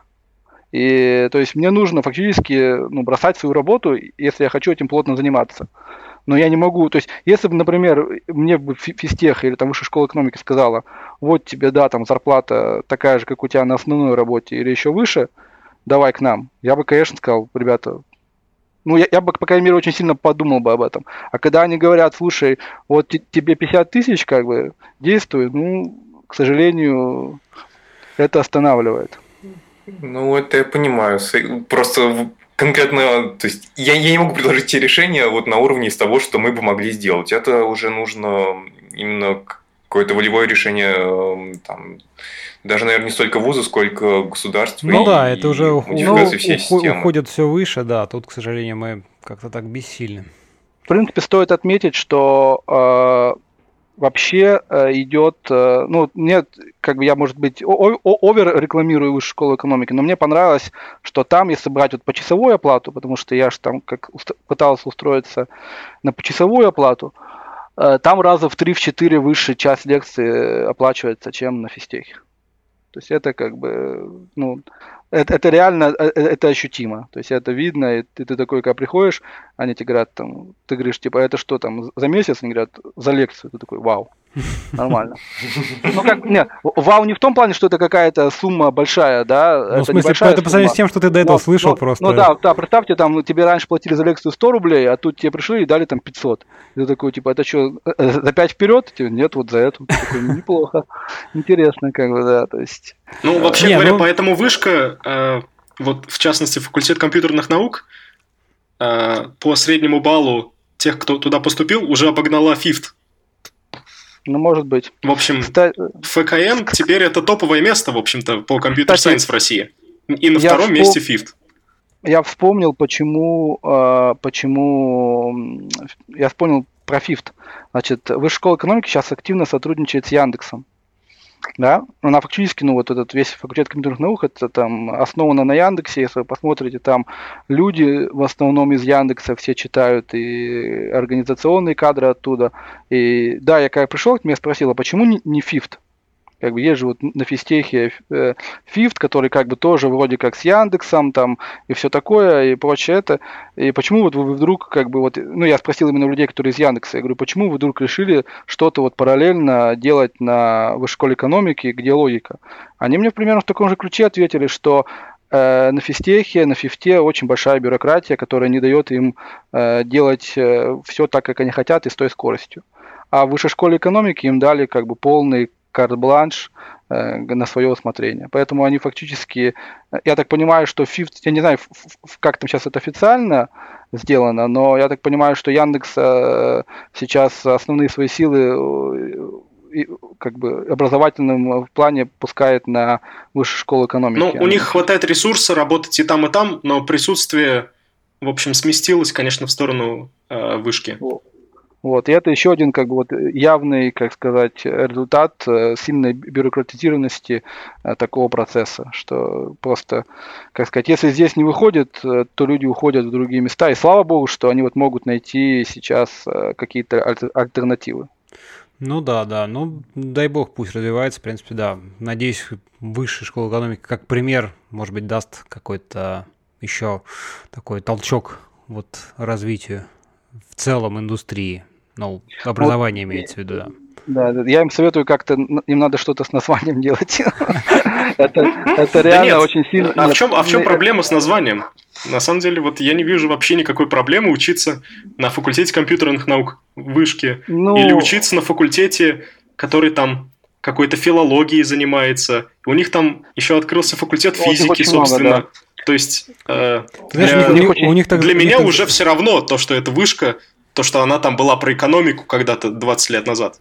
Ну, Какая да, разница? Да, да. Кстати, вот еще одна тоже вещь по поводу физтеха и фундаментальных вещей, то есть плюс, да, физтеху, что на вышку, когда я заходил, я понял, что элементарно нету знаний физики. То есть какой-то вот базисной физики, которая нужна, да, что там ты человеку говоришь, там, вот, не знаю, у тебя транзистор стал больше, э, вот это вот э, удлинилось, соответственно, сопротивление выросло, соответственно, энергопотребление выросло. То есть это вот уровень, на самом деле, школьной физики, но вот этого там люди как бы, вот они просто, так как люди идут туда в основном, ну, не, те, которые в школе физику не особо учили, ну, по крайней мере, это был не их основной предмет, в отличие от того же физтеха, да, и в самом вышке им физику вообще, по крайней мере, раньше не читали. То есть вот и, и я еще с, с этим столкнулся, когда мы стали там прорабатывать программу, мы, как бы они мне тоже сказали, что вот мы не можем сейчас это делать, потому что у нас у людей нету физики, то есть мы не можем их заставлять вот это вот все, как бы одновременно еще и физику выучить, как бы это, это перебор. То есть и вот сейчас, как я тоже слышал, что они все-таки делают какой-то там э, курсы общей физики, мне кажется, именно как раз-таки потому, что они хотят расширяться даже не столько в область микропроцессоров, да, но есть же там Internet of Things, пожалуйста, есть куча всяких вещей, которые для того, чтобы тебе делать, э, развиваться, делать какие-то проекты в этих вещах, тебе нужна физика. То есть, в принципе, вот они, может быть, даже, кстати, вот где-то позже с этим курсом нам удастся зайти и в высшую школу экономики, когда просто будет там, не знаю, база более подготовленная, условно говоря, время придет и так далее. Ну, да, да, может быть. И, и в принципе, если нас слушают тоже там какие-то крупные... Потому что один из вопросов был, нужен крупный, как сказать, игрок. То есть Яндекс, как, как они говорят, мы там, да, мы понимаем в софтвер, мы готовы найти как бы в какой-то момент и преподавателей из своих же, мы готовы там еще что-то сделать. В каком-то там, в хардвер им нужен какой-то другой игрок, по крайней мере, для этого факультета. То есть если есть там тот же Миландр, Байкал, я не знаю, там готовы ли эм цэ эс тэ, кто-то еще заходить, то есть они должны приходить туда и там и как-то с этими, с высшей школы экономики налаживать контакт, мне кажется, это будет продуктивно.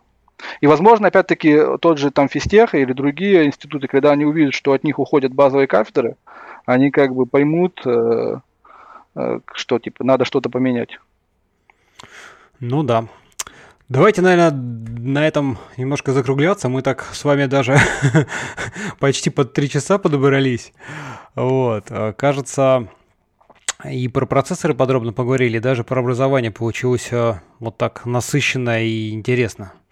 Давайте, наверное, будем закругляться. Ребят, спасибо вам большое всем, что пришли, нашли время, мы так даже сумели на четверых, даже в разных часовых поясах найти точки пересечения. Вот, было очень интересно. Ну, напомню, что в гостях был Александр Титов, инженер из Intel, Амир Аюпов, тоже инженер из Intel, и Алексей Маркин, программист из эм цэ эс тэ. Друзья, всем спасибо, что слушали нас и дослушали до конца. Надеюсь, было не очень скучно, вот, потому что все-таки важная тема, та же самая про образование. А если у вас есть какие-то замечания, комментарии, то комментарии смело пишите. Вот, я обязательно передам всем, мы там ответим на вопросы или что-то обсудим еще. Вот. Ну и до новых встреч. Пока-пока. Всем пока. Всем спасибо, пока. Спасибо, все слушайте эс ди каст. Молодец. Спасибо, пока.